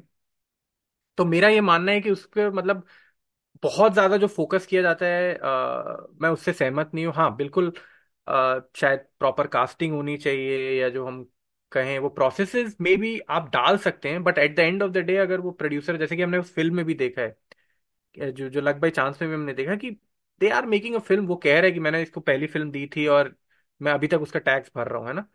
तो अ, वो पर्सनल रिलेशन हमेशा काम आएँगे। जैसे कि हम पॉड भी कर रहे हैं हम एक दूसरे को जानते हैं तो कल को अगर कुछ मैं कुछ नया वेंचर करूँ तो शायद मैं अपने दोस्तों के पास जाऊँगा या मैं साकिब भाई के पास जाऊँगा। I feel it's very natural कि यहाँ पे और और ये मतलब लोग ये भी भूल जाते हैं कि कोई अगर प्रोड्यूसर पैसा लगा रहे हैं लेट्स से कि हम कहते हैं कि जो नेपो किड्स को आप लॉन्च करते हैं या फिर जो भी प्रोड्यूसर्स अपने बेटों को लॉन्च करते हैं, बेटियों को लॉन्च करते हैं they are taking a gamble कि वो पैसा लगा रहे हैं उन पर। तो अगर वो नहीं होता है, हमने कितने एक्टर्स देखे हैं जो नहीं चल पाते हैं। क्योंकि और कोई अब पैसा नहीं लगाना चाहता है बट हाँ वैसे मतलब nepotism obviously like it should be a merit oriented society मैं वो नहीं कह रहा हूँ बट अगर आप एक फ़िल्म बनाना चाह रहे हैं, आप एक कुछ ऐसी प्राइवेट काम कर रहे हैं तो मुझे नहीं लगता कि उसमें आप किसी को कंट्रोल कर सकते हैं कि वो किसको ले और किसको ना ले। मैं आई थिंक सही कहा। पहले तो मैं दो बातें कहूँगा इस पर क्विकली पहली बात तो भाई, जो फ़िल्म के माध्यम से है तो आई थिंक नेपोटिज्म में वहाँ ये भी दिखाया, सोया ने कि डिम्पल और ईशा के बीच में जो वो सीन है जब फ़िल्म हिट हो गई और वो ईशा घर आती है डिम्पल उन्हें कहती है कि भाई विक्रम को फ़ोन कर लेना। और उस टाइम विक्रम इनकी नज़रों में गिर चुके हैं माँ बेटी की क्योंकि वो आर्टिकल छप चुका है। तो वो ईशा अपनी माँ पे हैरान होकर कहती है आई कांट बिलीव यू कि अभी आप मुझे ये कह रही हैं कल आपने ये कहा था कि आपके बेसिकली आपके हाँ कोई एथिक्स हैं कि नहीं। तो वहाँ हाँ आई थिंक वो डिम्पल का जो मोनोलॉग है अपना स्ट्रगल बताती हैं कैसे वो यंग एज पे आई वो एक्सप्लॉइट हुई और वो इस मुकाम तक पहुँची हैं। तो she has paid her dues to the casting couch और जो भी भयानक रियलिटीज़ हैं इस इंडस्ट्री की। तो आई थिंक वहाँ ये भी दिखाया कि नेपोटिज्म का कि अगर आज कोई फ़ायदा उठा रहा है तो कल उसकी फैमिली जो फ़िल्म वाले उन्हें लगता है कि उनके माँ बाप ने, उनके चाचा ने अंकल ने अपने ड्यूज दिए हैं। तो आज जो उनको प्रोटेक्शन लेयर मिल रही है, वो एक ये है कि एक बहुत ही अनफेयर वे में कि डिम्पल जब स्टार बनी है तो वो यू नो अपना, अपने हिस्से के, अपने हिस्से के जो भी हैं हार्डशिप्स फेस कर चुकी हैं। एक तो पहला वो है। और फिर आई थिंक दूसरा तुमने कहा, मैं भी इससे सहमत हूँ कि भाई ये प्राइवेट चीज़ है। कि अगर बॉबी देओल बरसात में लॉन्च हुए उन्होंने किसी की जॉब नहीं ली। It was never like an opening कि भाई बॉबी डोल ने रोल लिया वो फ़िल्म बनी ही बॉबी देओल को लॉन्च करने के लिए थी। या फ़िल्म हाँ। बनी ही ऋतिक रोशन को लॉन्च करने के लिए कहो ना प्यार है। तो मेरी 2000 में मैं इंडिया गया था और 99 में मिलेनियम के उस पे तो मेरी मेरे फ्रेंड अमित उनसे बहुत बहस हुई थी और मैं इस पर बोल भी चुका हूँ। वैसे मैं कई कम ही बोलता हूँ मैं गलत हूँ उनसे तो मैंने बोला था तब मैं बहुत स्ट्रांग था कि भाई ज़बरदस्ती ऋतिक को चांस मिल रहा है। तो वो मुझे बार बार ये कह रहे थे भाई ऋतिक को चांस नहीं मिल रहा। ऋतिक के बाप फ़िल्म बना रहे अपने बैनर के अंडर या तो हो ना कि कोई और बना रहा होगा तो ऋतिक ने आके छीना। तब भी वो फिर तुम्हारी बात होती है कि जैसे अभिषेक बच्चन का करियर है कि ये नहीं कि अमिताभ ने जा जाके दरवाजे खटखटाए उनको नौकरी दो। हम्म। शुरू में सबको ये लगता है कि भाई फ़िल्म स्टार का बेटा फ़िल्म स्टार बनेगा पॉलिटिशियन का बेटा पॉलिटिशियन बनेगा। तो हम्म। एक एक एक वो भी है कि भाई कोई किसी पे पैसा लगा रहा है तो सबको पता है कि अमिताभ का बेटा है तो आधे पैसे तो इसी में रिकवर हो जाएँगे। बाकी उनका करियर कैसा रहा हम सबको पता है कि वो करियर और नेपोटिज्म से आपको सिर्फ़ एंट्री मिल सकती है। बट उसके बाद तो एंड में जनता जनार्दन और आपका काम है जो आपको एक करियर देगा। हम्म जैसे शाहरुख खान भी कहते हैं पहली फ़िल्म आपको चुनती है चाहे वो नेपोटिज्म हो चाहे लक हो। उसके बाद सेकंड थर्ड फ़िल्म के बाद अगर आप एस्टेब्लिश हैं आपके अंदर कोई काबिलियत है तो फिर you can be choose choosy तो आई थिंक नेपोटिज्म के बारे में हाँ वही है सारी बातें कि it's not it's not fair हाँ अगर किसी को भाई अ, कोई लाइन कट कर रहा है कि फ़िल्म इंस्टीट्यूट ऑफ़ इंडिया में भाई एप्लीकेशन भर के नहीं पता क्या प्रोसेस है अगर कोई छोटे शहरों से लड़के लड़कियाँ जा रहे हैं और फिर वहाँ पे कोई बड़े इंसान के बच्चे को हाँ वो गलत है वो हर जगह होता है सिफारिश उसको आप नेपोटिज्म कहें पर फ़िल्मों में जो कि बिज़नेस है एक फ़िल्म बन रही है किसी को लॉन्च किया जा रहा है पर आज लेवल फ़ील्ड जैसे प्लेइंग फ़ील्ड लेवल हो गई है कि आप जितने भी इंडिपेंडेंट स्ट्रीमिंग एक्टिविटीज़ और ये और हाँ बिल्कुल। आ गए हैं मीडियम्स तो अब जैसे बॉबी डोल ने कहा था आई थिंक किसी राउंड टेबल में कि अब पहले हम स्क्रिप्ट ही नहीं पढ़ते थे तो हाँ तो फ़ील्ड तो अब हो गई है। अब जैसे करिश्मा कपूर को कहीं ऑडिशन सुनने में देना पड़ा था तो उन्होंने ऑडिशन हम्म देने से मना कर दिया। तो अब तो वो सारी चीज़ें आ गई हैं। बट सिर्फ़ ये कहना कि भाई कोई अपने बच्चे को लॉन्च कर रहा है यार वो तो बिज़नेस है अपने बच्चे को लॉन्च करेगा। As much as we would want them to launch someone else अगर उनके यहाँ बेटा या बेटी नहीं होते जिनको फ़िल्मों में काम करना है वो किसी को लॉन्च नहीं करते फ़िल्म ही शायद ना बनाते। और शायद बनाते then they would have taken someone else's kid और व्हाटएवर तो आई थिंक कुछ चीज़ें ये आई थिंक कुछ ज़्यादा नॉइज़ होती है। हम सब आई थिंक फेयर सोसाइटी और इक्वल अपॉर्चुनिटी के प्रोपोनेंट्स हैं और हम चाहते हैं ऐसा हो। पर कई बार आई थिंक ये थोड़ी सी बात आगे चली जाती है कि भाई अब जैसे कंगना ही है राइट कंगना नेपोटिज्म इतना बोलती हैं। कल को अगर वो फैमिली स्टार्ट करती हैं और बीस पच्चीस साल बाद उनका कोई बच्चा इसमें आता है तो वो भी आई थिंक कहीं ना कहीं कंगना के अ, काम से एक उनको एंट्री तो मिलेगी। मैंने उनका नाम वैसे ले हाँ लिया बिल्कुल लाइक शी शी उनकी जो सिस्टर है I think she is actively part of her films right जो फ़िल्में वो बना रही हैं। उसमें उनकी सिस्टर का एक इम्पोर्टेंट रोल है। तो मैं वही कह रहा हूँ कि इट इज़ वो सब सब सब उसको एक दूर की नज़र से देखते हैं। आई थिंक बहुत जो पुरानी कहावत है क्लीशेड है कि आप अपने आप को दूसरे के जूते में उतार के रखिए तो फिर आपको समझ में आ जाएगा सिचुएशन तो मुझे यही लगता है कि हम में से कोई भी होगा या अ, जहाँ पे भी मौका मिलेगा। और मैं बार बार यही बात कह रहा हूँ कि लाइक उसमें ऑडियंस का भी एक है एक रोल है कि आपने भी सुना होगा हमने भी सुना है जो हमारी जनरेशन हम हमसे एक पहली जनरेशन है। मैंने बहुत सुना है ऐसा जो लोग ये कहेंगे कि यार ऋषि कपूर का लड़का है राइट बहुत सारे लोग आज भी ऐसी बात कर रहे हैं कि अमिताभ बच्चन का लड़का है ये है ना? इसकी फ़िल्म आ रही है। अमिताभ बच्चन के लड़के की फ़िल्म आ रही है। शायद नाम भी नहीं लेते हैं। तो जब हम ऐसी बातें करके और अगर और उन्हें पता है कि ऑडियंस देखने आएगी तो मे मे बी वो भी उसको इनकैश कराना चाहेंगे। और आपने बहुत सही बात कही कि हमेशा कोई भी चीज़ में जो अगर आप चेंजेस लाना चाहते हैं तो अगर आप प्रोसेस में चेंज लाएँगे, जैसे कि आपने कहा स्ट्रीमिंग बिल्कुल। स्ट्रीमिंग ने काफ़ी डेमोक्रेटाइज कर दिया है, क्योंकि अगर मैं एक नेटफ्लिक्स या amazon प्राइम प्रोडक्शन हाउस हूँ और मैं एक कोई कंटेंट बनाना चाहता हूँ। तो आज मुझे पता है कि वहाँ पे मैं इतने सारे कंटेंट से compete कर रहा हूँ तो मुझे एक अच्छा कंटेंट बनाना है। मैं कोई स्टार किड लॉन्च करके नेटफ्लिक्स पे कोई नहीं है कि लोग जब दस मिनट में मूवी देख के नेक्स्ट मूवी पे बढ़ जाएँगे। तो डेफिनेटली आपको एक नया अ, क्या बोलते हैं कि आपको एक बहुत ही स्ट्रांग और बहुत ही टाइट कंटेंट चाहिए ऑडियंस का अटेंशन होल्ड करने के लिए। तो अ, और जहाँ तक फ़िल्मों की बात है वही है कि उसमें आप मुझे नहीं लगता कि आप कोई कंट्रोल ला सकते हैं अ, कि आप किसको चुने और मैं किसको नहीं चुनूं। अब कल को मुझे अगर एक और तीसरी अ, मतलब मैं दूसरी पॉडकास्ट करना स्टार्ट करूँ तो शायद मैं साकिब भाई को पहले जानता हूँ तो उन्हीं के साथ शुरुआत करूँगा कि अब आप उसके लिए मैं कोई ऑडिशन तो नहीं लूँगा because it's a private thing that I am doing नहीं तो नहीं वैसे ही तुमने फ़िल्म का भी हाँ। नहीं, तुमने जो क्रिकेट का एग्जांपल लेके कहा था वो एग्जांपल शायद मैंने भी लिया था कुछ साल पहले मैं ऋतिक के अगेंस्ट बोल रहा था और मुझे लगा था अब मैं मानता हूँ मैं गलत था कि भाई वो उनके फादर ने उनको लॉन्च किया। पर तुमने कहा मेजरेबल आउटकम है राइट और अभी तुमने दो तीन और बातें की अमिताभ का बेटा है ऋषि का बेटा है राइट तो जो कोई पैसा बना रहा है एंड में कि भाई वापस हम लक बाई चांस में फिर जाते हैं दो मिनट में पर आई थिंक जो पैसा इज़ द मेजरेबल आउटकम अब आप अंदर उसके इंग्रेडिएंट्स डाल रहे हैं वो इंग्रेडिएंट्स कुछ भी हो सकते हैं चाहे ऋषि कपूर का बेटा है या मिस एशिया या मिस वर्ल्ड है, क्योंकि कुछ ना कुछ जो जो अंदर इंग्रेडिएंट है, उनकी उनकी रीच क्या है? रणबीर कपूर की रीच शुरू में थी, कपूर खानदान के उत्तराधिकारी हैं ऋषि के बेटे, राज के पोते राइट तो पब्लिक देखने आएगी। तो ब- ब- बंसाली ने लॉन्च कर दिया। Of course very talented actor अब कोई मिस वर्ल्ड है मिस यूनिवर्स है, उनकी ये होगी, भाई, ये ब्यूटी पैजेंट है, लोग इनको देखने आएँगे। अब बिग बॉस में आके महेश भट्ट ने सनी लियोनी को काम दे दिया था। आई मीन अब इस पर भी बात हो सकती है कि सनी लोनी भी किसी काम की वजह से फ़ेमस है, या क्या उनको फ़िल्मों में आना चाहिए, वो एक अलग ही कॉन्वर्सेशन है पूरी, पर महेश भट्ट ने उनको बिग बॉस में बैठ के रोल ऑफ़र कर दिया था। तो कहीं ना कहीं आई थिंक आपने जो भी काम किया है और उसकी प्रोपोर्शनल वे में जो आपकी रीच है एंड में कोई आप पे जुआ खेल रहा है, पैसा लगा रहा है, कि बहुत से लोग हैं उस फ़िल्म में आ सकते हैं तो वो अपनी रिटर्न को देखते हैं। और अब इसी में सेगवे करके वापस बाय चांस में जाते हैं, जब पिक्चर दिल की आग हिट हो जाती है। तो वहाँ भी दिखाया संजय कपूर कहता है कि वहाँ चाकू चल गया और एक बंदा मारा गया। और उस पर हम्म, दिखाया वो सब फ़िल्म की खुशी में कोई बंदा भी नहीं कहता। ऋषि कपूर कहते गॉड ब्लेस गॉड ब्लेस करके मज़ा आ गया राइट जैसे वो अपनी हाँ हाँ हाँ। सेलिब्रेशन मोड में नॉट दैट कि उनको है हाँ मतलब नॉट हैं दैट कि उनको गिल्टी होना चाहिए वहाँ तो जो हुआ उनके उनके कंट्रोल में नहीं है। पर एक बंदा भी यहाँ शीबा चड्डा जो कि सेन वॉइस है उन सब पाँच लोगों में अली खान हाँ। जूही चावला कोई भी उस पर फ़र्क भी नहीं डालता। तो वो भी हाँ। कितनी जोया ने बड़ी बात कह दी है कि इन्हें जो फ़र्क भाई नहीं सीधी सी पड़ता। बात है। हाँ ये स्टार बनते तो पब्लिक से ही है ना। कल को हम सब फ़िल्में देखना छोड़ दें तो फिर कोई फ़र्क पड़ेगा किसी को कि ऋतिक रोशन ने या सैफ अली खान ने एयरपोर्ट पे क्या पहना है या करीना ने क्या पहना है या यू नो या अ, या। दीपिका के पास लोई का कौन सा बैग है? वो तो हम ही लोग हैं ना। फ़िल्में भी देखते हैं फिर ये भी देखते हैं इन्होंने क्या पहना इन्होंने क्या कहा। फिर ये कॉफ़ी विद करण में आके जो बकवास करते हैं फिर हम उसको जज करते हैं ये जेनविन थी ये जेनविन था। तो वो बहुत ही ब्रिलियंट सीन है एक और कि कितने इंसेंसिटिव हैं। सब कहते हैं हाँ। I dedicate this to my fans end में आप अपने करियर के लिए ही काम कर रहे हो पर आपका करियर ऐसा है जहाँ आपका करियर स्काई डाइव या नोज़ डाइव करता है पॉपुलैरिटी से पॉपुलैरिटी आती है लोगों से और ये क्रिकेट पे भी लागू होती है।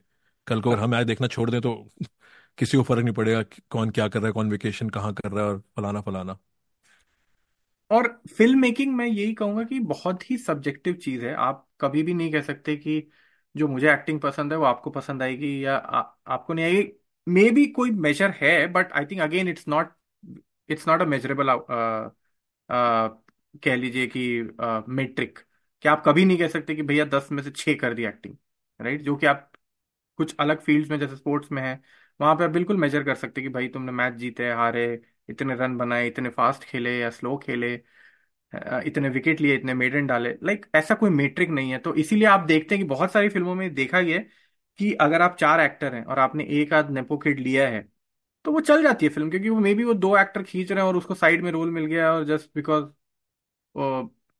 that fourth actor knows the director और द प्रोड्यूसर तो फ़िल्म में ये करना ईजी है compare to other field like अगर पॉलिटिक्स की बात करें तो वहाँ पे आपको इलेक्शन जीत के आना है या आपको कुछ like again there is a measurable metric right कि आपको इलेक्शन जीतना आप कितने हो सकता है कि आप नेपो नेपोटिज्म से ही आए हो आगे but you still have to convince people to vote for you तो अ, मैं एक और चीज़ जो आपने इंडस्ट्री वाली कही वो बहुत अच्छी बात है जो इनसेंसिटिव वाला पार्ट है। मैं अ, ये ये पार्ट भी डिस्कस करना चाहता था कि अ, जोया अख्तर ने ये भी बहुत बखूबी दिखाया है कि कितनी आर्टिफिशियल फेक और इनसेंसिटिव है हमारी इंडस्ट्री लाइक लास्ट सीन में तो है ही कि जब वो मर गया बंदा तो भी खुश है पर उसके अलावा भी आप देखिए कि जो वो पीठ पीछे एक दूसरे के बारे में बात कर रहे हैं या जो वो प्रीमियर में जैसा बिहेव कर रहे हैं जो जब फ़िल्म लॉन्च हो रही है तो वो कह रहा है कि मैं तो ज़फ़र खान कहता है कि मैं तो इनके अलावा करता ही नहीं है इनकी फ़िल्म है इनका तो एक अलग स्टाइल है है ना डायरेक्टर का। और फिर जब पीछे है तो वो कहते हैं कि वो टोपी क्यों पहनता है और अ, साला मेरे मेरे सर पे बैठा दिया इसको डायरेक्टर बना के। और वो भी जब जब वो रिजेक्ट करता है और फिर जब जा रहे हैं उसके पास ऋषि कपूर डिम्पल कपाड़िया के पास जब जाते हैं जब ज़फ़र खान रिजेक्ट कर देता है तब भी वो थोड़ी सी शेकी कर रहे कि मैंने भी बोल दिया कि ठीक है मेरे से कह रहा था कि सारे सीन तो उसी के हैं निकी के। तो वो भी अ, मतलब जगह जगह पे मुझे बड़ा अच्छा लगा कि उन्होंने ये दिखाया है कि भाई कि इट्स अ फेक इंडस्ट्री क्योंकि वो बहुत सॉफ्ट स्पोकन है डिम्पल कपाड़िया कैमरे के सामने पर आप देखिए वो पीछे कैसे गालियाँ दे रही हैं और लोगों को लताड़ रही हैं और किस तरह से मिसबिहेव कर रही हैं। तो हाँ इंडस्ट्री वाली बात पे और एक yeah, और थिंक लास्ट सॉरी एक बात मैं तुम तुमने हाँ। आइडिया दिया I think I think thick skin भी है जैसे कि तुमने सारे एग्जांपल दिए कि ज़फ़र जो ऋतिक हैं वो संजय कपूर के बारे में कह रहे हैं संजय कपूर उसके बारे में कह रहे हैं ऋषि कपूर के बारे में ऋतिक कह रहे हैं हाँ। यू नो और फिर सब सारी ऋषि कपूर की फैमिली और डिम्पल के बारे में कह रही है कितनी डोमिनेटिंग है इनका टाइम चला गया पर आज भी राइट पर ऋषि कपूर हाँ। क्यों सुन रहे हैं? क्योंकि फ़िल्म की फाइनेंसिंग डिम्पल के थ्रू आई है बोमन ईरानी जो उनके फ्रेंड है। हाँ। तो आई थिंक ये इंडस्ट्री ऐसी है कि आई थिंक आपको सब अपना मतलब तो निकालना ही है और इतनी कट थ्रोट है एंड में पैसा बोलता है स्टारडम बोलता है किसकी किसके दिन अच्छे चल रहे हैं और वही I think I think life का पूरा एक सर्कल है कि जो उन्होंने बहुत ही अच्छी तरह से इसमें ये सारी चीज़ें हाईलाइट की हैं कि कोई किसी का सगा नहीं है पर जहाँ जिसका फ़ायदा हो रहा है उसका जाके उस लाइन में खड़ा हो रहा है और कल को फिर जो आज बुरा है कल को सही हो सकता है। जैसे ऋतिक का फिर उनको मुबारकबादी के लिए फ़ोन आता है तो ऋषि कपूर पहले जूही हाँ कहते हैं, हाँ फ़ोन उठाओ। तो क्या हम कई चीज़ें बहुत जल्दी जल्दी बोल रहे हैं। अगर आपने फ़िल्म नहीं देखी होगी शायद हम शायद हम आपको कंफ्यूज कर रहे हैं। पर जैसे साहिल कहते हैं सुनने वालों से हम उनसे तो बात कर ही सकते हैं। भाई जो भी एपिसोड सुनेंगे पता नहीं यहाँ तक आप पहुँचेंगे कि नहीं पर हम ट्विटर पे भी कहेंगे फ़िल्म ज़रूर देखिए क्योंकि फ़िल्म देखने के बाद आप ये कॉन्वर्सेशन ज़्यादा अप्रिशिएट करेंगे वरना बिल्कुल। अगर आपने फ़िल्म देख के भूले हुए हैं तो ऐसा लगेगा ये दोनों क्या बात कर रहे हैं इतनी बातें हमें याद भी नहीं है। पर इस फ़िल्म में डेफिनेटली बहुत ऐसे सब्जेक्ट हैं बहुत अनटैप पोटेंशियल है हाँ। कि हर हर हर हर कुछ पंद्रह मिनट पे एक एपिसोड बन सकता है आधे घंटे का एपिसोड बनाया जाए। और अभी पता नहीं हमने कितनी बातें सोची थी नहीं भी की हैं और मेरे को एक और बात याद आई उसी से इंडस्ट्री वाली पॉइंट पे मैं वो सीन याद कर रहा था कि जब वो आउटडोर में शूटिंग कर रहे हैं तो वो जो उनका साड़ू है वो कहता है कि ये तो मूवी खत्म होते होते खा जाएगी आपको। अ, डिम्पल कपाड़िया के लिए कहते हैं। निकी अ, तो वो कहते हैं कि actually she is not a bad person क्योंकि वो शायद वहाँ पे बिकॉज़ वो फाइनेंस कर रही है फ़िल्म तो वो नहीं चाहते कि भाई कि उसके बारे में तुम ऐसा बोलो कि उसको ये ना लगे कि भाई कहीं से भी वो सुन ना ले। क्योंकि एंड में जब मूवी सक्सेसफुल हो जाती है जब उन्हें पता चलता है कि भाई की हिट हो गई है तब वो कहते हैं कि अब अगले प्रोड्यूसर का खाएगी दिमाग उसकी वो और उसकी बेटी। तो कौन मैं बस कहते हैं यही ऋषि कहना चाह कपूर रहा था कि कि बहुत हाँ हर जगह पे उन्होंने ये ब्रिलियंटली डाला हुआ है ये पॉइंट कि भाई कि यहाँ पे कोई किसी का सगा नहीं है एक दूसरे का। आ, और और इस फ़िल्म को भी देखें जो कि कितनी फ़िल्मों की हमने बात की है कि किसी के लिए लिखी गई थी किसी ने छोड़ी। इस फ़िल्म में भी तो वही है ना फ़िल्म सैफ ने शुरू शायद कर दी थी या साइन की थी and then he walked out और फिर जोया वो स्टक विद कि इतने लोग मना कर चुके थे then she chose her brother तो ये फ़िल्म में भी वही है बिल्कुल जो अगर सैफ ये फ़िल्म करते तो मैं नहीं कह रहा Farhan Akhtar is not a big name फिर पता नहीं वो कब लॉन्च होते इस फ़िल्म से उनकी एक जो एंट्री है और उनको इतना मीटी रोल मिला इतना ग्रे रोल मिला तो ये भी Saif's loss was Farhan's gain जब लोग कहेंगे भाई होम प्रोडक्शन है पर जो स्टोरी हमें बताई जाती है तो फरहान भी जोया के साथ बैठे हुए थे आई थिंक ये पूरी एक्सेल टीम बैठी हुई थी जावेद सर थे तो सोच रहे किसको लें फिर जोया को लगा तुम क्यों नहीं करते? ऐसा आई थिंक कुछ हुआ था। तो उससे पहले काफ़ी बड़े बड़े नामों ने फ़िल्म रिजेक्ट की थी पर सबने कैमियो किया था। तो ये हाँ भी आई थिंक इस फ़िल्म का जो जो एक्चुअल कास्टिंग है, वो भी स्टोरी का एक तरह से हिस्सा है कि भाई, कि ये जो फाइनल प्रोडक्ट आता है, ये। हम देखते हैं, पर इससे पहले बहुत सी एडजस्टमेंट बहुत चेंजेस हुए होते हैं इसकी लाइन में, इसकी लाइनअप में, और किसको लेके लिखी गई होती है और फिर एंड में कौन करता है और फिर यू नो जिसके मुकद्दर में, उसके मुकद्दर में फ़िल्म आती है तो एक और पॉइंट पे बात करते हैं, साकिब भाई वो है जो एक्टर्स का जो स्ट्रगल दिखाया गया है स्पेशली वो कोंकणा के थ्रू ज़्यादा दिखाया गया है और अर्जुन माथुर का कैरेक्टर भी है। इवन जो वो, आई थिंक, डांस इंस्ट्रक्टर रहती है, लक्ष्मी जो उसकी फ्रेंड रहती है तो मुझे लगता है कि जो ये अनसीन लोग हैं, उसके बारे में भी क्रेडिट्स में तो वो जो दिखाया गाना वो है ही, पर जोया ने स्पेसिफिकली उनके बारे में भी बहुत कुछ कहा है राइटिंग के थ्रू कि अगर आप नोटिस करें कि कौन कौन हमेशा ये कहती कि, राइट, कि उसकी सहेली का नाम तो कुछ होगा ना और फिर वो कहती कि मेरा शॉट कैसा था? तो वो बंदा कहता है हाँ हाँ ठीक था जब वो आमिर खान के साथ भी करती है। तो मुझे लगता है कि वो भी बहुत बहुत अलग अलग तरीके से उस एंगल को उन्होंने एक्सप्लोर किया है कि, कि किस तरह से जो मतलब जिनका छोटे मोटे रोल होता है आ, उ, उनके पास मतलब आपको या या तो दो या तीन सीन होंगे या एक या दो डायलॉग होगा। और इसको जो टाई इन किया वो उन्होंने वो शोले वाले सीन से किया है, जो वो नंद किशोर एक्टिंग स्कूल में मैकमोहन आता है और वो कहता है कि, सर, आप अपना वो डायलॉग बोल के बताइए ना। And it's such a like fantastic thing कि उन्होंने ये सोचा कि उसको लिया जाए because he is a very popular actor मतलब वो बिकॉज़ शोले में है but everybody like I don't know like keep forgetting but उनका केवल एक डायलॉग है राइट पचास हज़ार लाइक अगर वो आप उनसे पूछें तो वो और एक्सप्लोर करना चाहते होंगे अपने टैलेंट को एंड ऑल।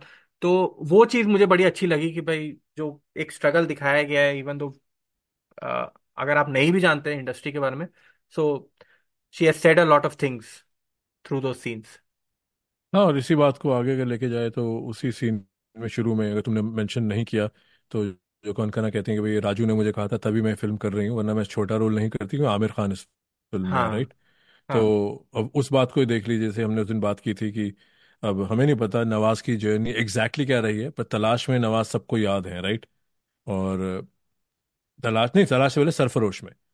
तो सरफरोश में मुझे याद नहीं था, तुम्हें याद थे तो आई थिंक कहीं ना कहीं जब स्ट्रगलिंग लोग होते हैं, वो रोल आई थिंक रोल उन्हें पिक करते हैं, पर कहीं ना कहीं वो एग्ज़ाम्पल शायद गलत हो, तब नवाज़ के पास शायद चॉइस इतनी ना हो, पर आई थिंक कहीं ना कहीं लोग छोटा रोल भी कर लेते हैं, अगर उसमें कोई बहुत बड़ा एक्टर है, क्योंकि उस वक्त वो ये भी आई थिंक बैलेंस कर रहे होते हैं कि भाई कल को बनूं, ना बनूं, पर इन बड़े इस बड़े नाम के साथ पर्दा शेयर करने का मौका मिल गया तो वो भी लोग नहीं गवाते। तो बहुत सी न्यूआंस है इसमें कि आपके अपने प्रिंसिपल्स भी हैं पर आप आमिर खान की से फ़िल्म कर भी लोगे।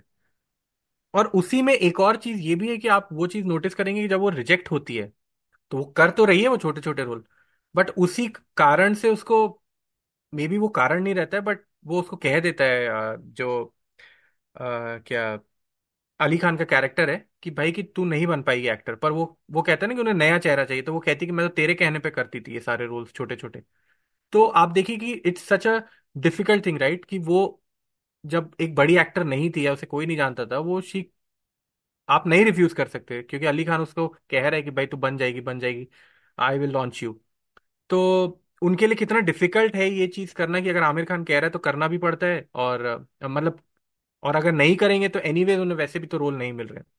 तो वो जो डिलेमा है एक कह लीजिए कि नए एक्टर का या जो न, जो अपनी इंडस्ट्री में मतलब पैर जमाने की कोशिश कर रहे हैं उसके लिए बहुत बड़ा डिलेमा है मेरे हिसाब से ये कि अगर आप छोटे छोटे रोल कर तो रहे हैं पर बाद में आपको कोई ये कह दे कि यार तुम तो टाइपकास्ट हो चुके हो है ना? और वो कहती भी एक जगह ये भी कहती है कि तू मुझे टाइपकास्ट कर अपने मैनेजर को।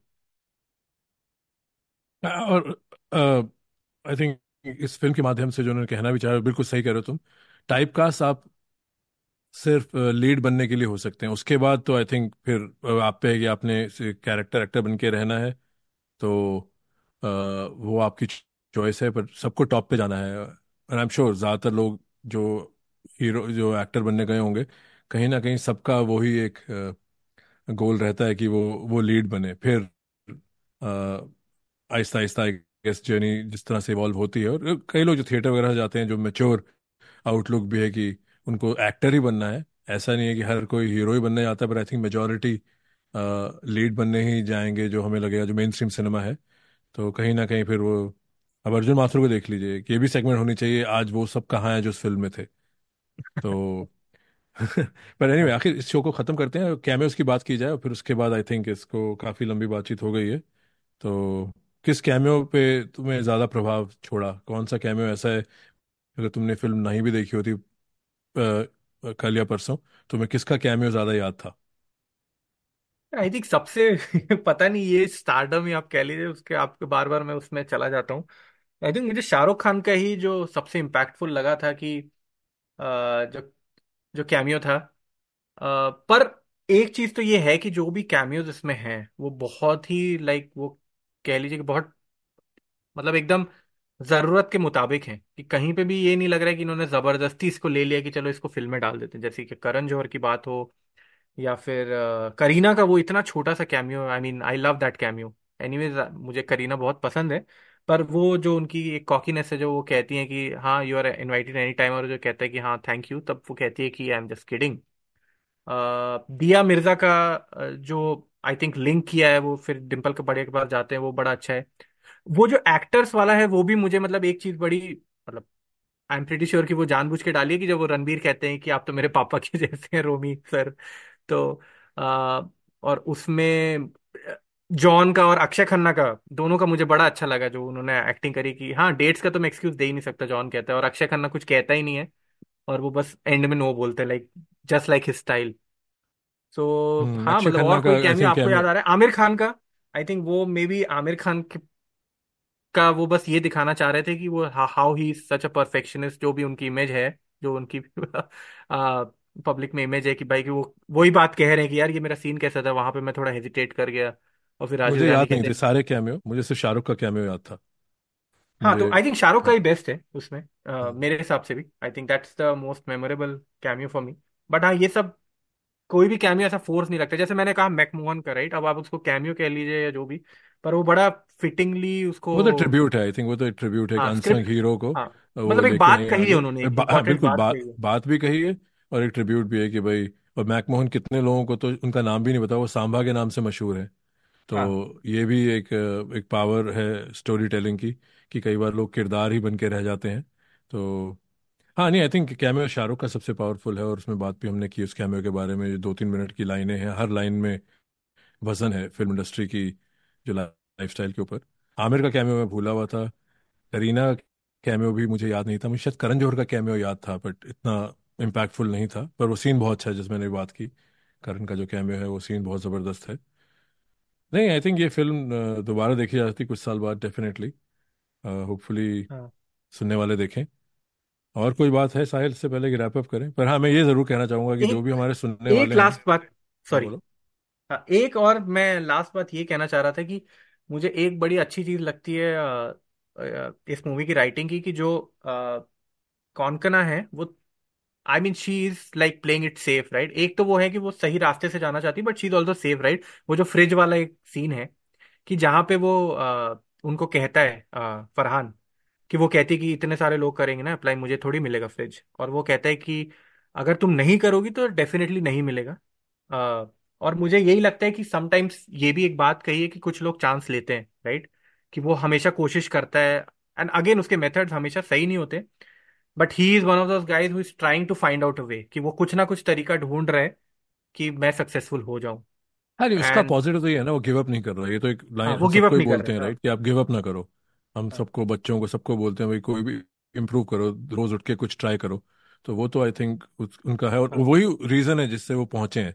चाहे वो थोड़े बैक स्टैबर हैं दूसरे एक्टर को बोल देते हैं ऑडिशन के टाइम की उन्हें कॉन्फिडेंस तुम्हारा अच्छा लगा तो वो बंदा बिल्कुल ही ऑडिशन बॉम्ब कर देता है कि ओवर कॉन्फिडेंस दिखा के।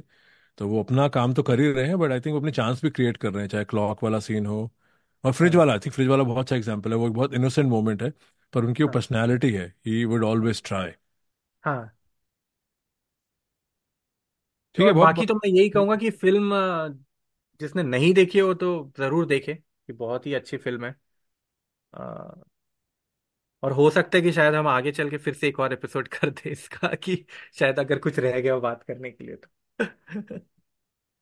हाँ और मैं सुनने वालों से कहूँगा ज़्यादातर हमारी इंटरेक्शन जो होती है और सुनने वाले कुछ जो हमें पता भी है जो हमारे जानने वाले हैं ट्विटर पे हैं और कुछ हमारे व्हाट्सएप्स पे हैं। अगर आप सुनते हैं और आपको अच्छा लगा ट्विटर पे तो हमें बताइए बट साहिल मैं भी चाहते हैं कि ये पॉडकास्ट हम कोशिश करेंगे ज़्यादा एपिसोड्स करने की इस साल। पर थोड़ी सी हमें वहाँ एक, आपकी हौसला अफजाई, आपकी हेल्प चाहिए कि भाई जिस भी प्लेटफॉर्म पे आप सुन रहे हैं, चाहे एप्पल हो स्पॉटिफाई हो गूगल हो, जहाँ भी सुन रहे हैं, वहाँ जाके एक रेटिंग और एक कमेंट डाल दीजिए।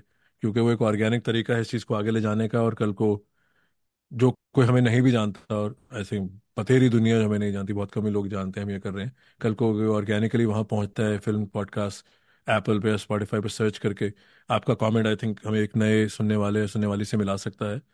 बाकी साहिल और कुछ कहना चाहोगे? मज़ा बहुत मज़ा आया इस एपिसोड में। अ, अगला हाँ एपिसोड जल्द ही करेंगे। नहीं साकिब भैया मुझे लगता है कि अ, बहुत दिनों बाद हमने बहुत मतलब हमने कम ही एपिसोड्स किए हैं बट शायद ही मुझे इतना मज़ा आया किसी मूवी के बारे में बात करने में। होपफुली एवरीबडी एकोस जो साहिल को लग रहा है। बताइएगा सुनने के बाद। मैं भी इस एपिसोड पे जल्दी ही काम करूँगा और फिर मिलते हैं एक और एपिसोड के बाद। बहुत ही जल्द। तब तक के लिए टेक केयर बाय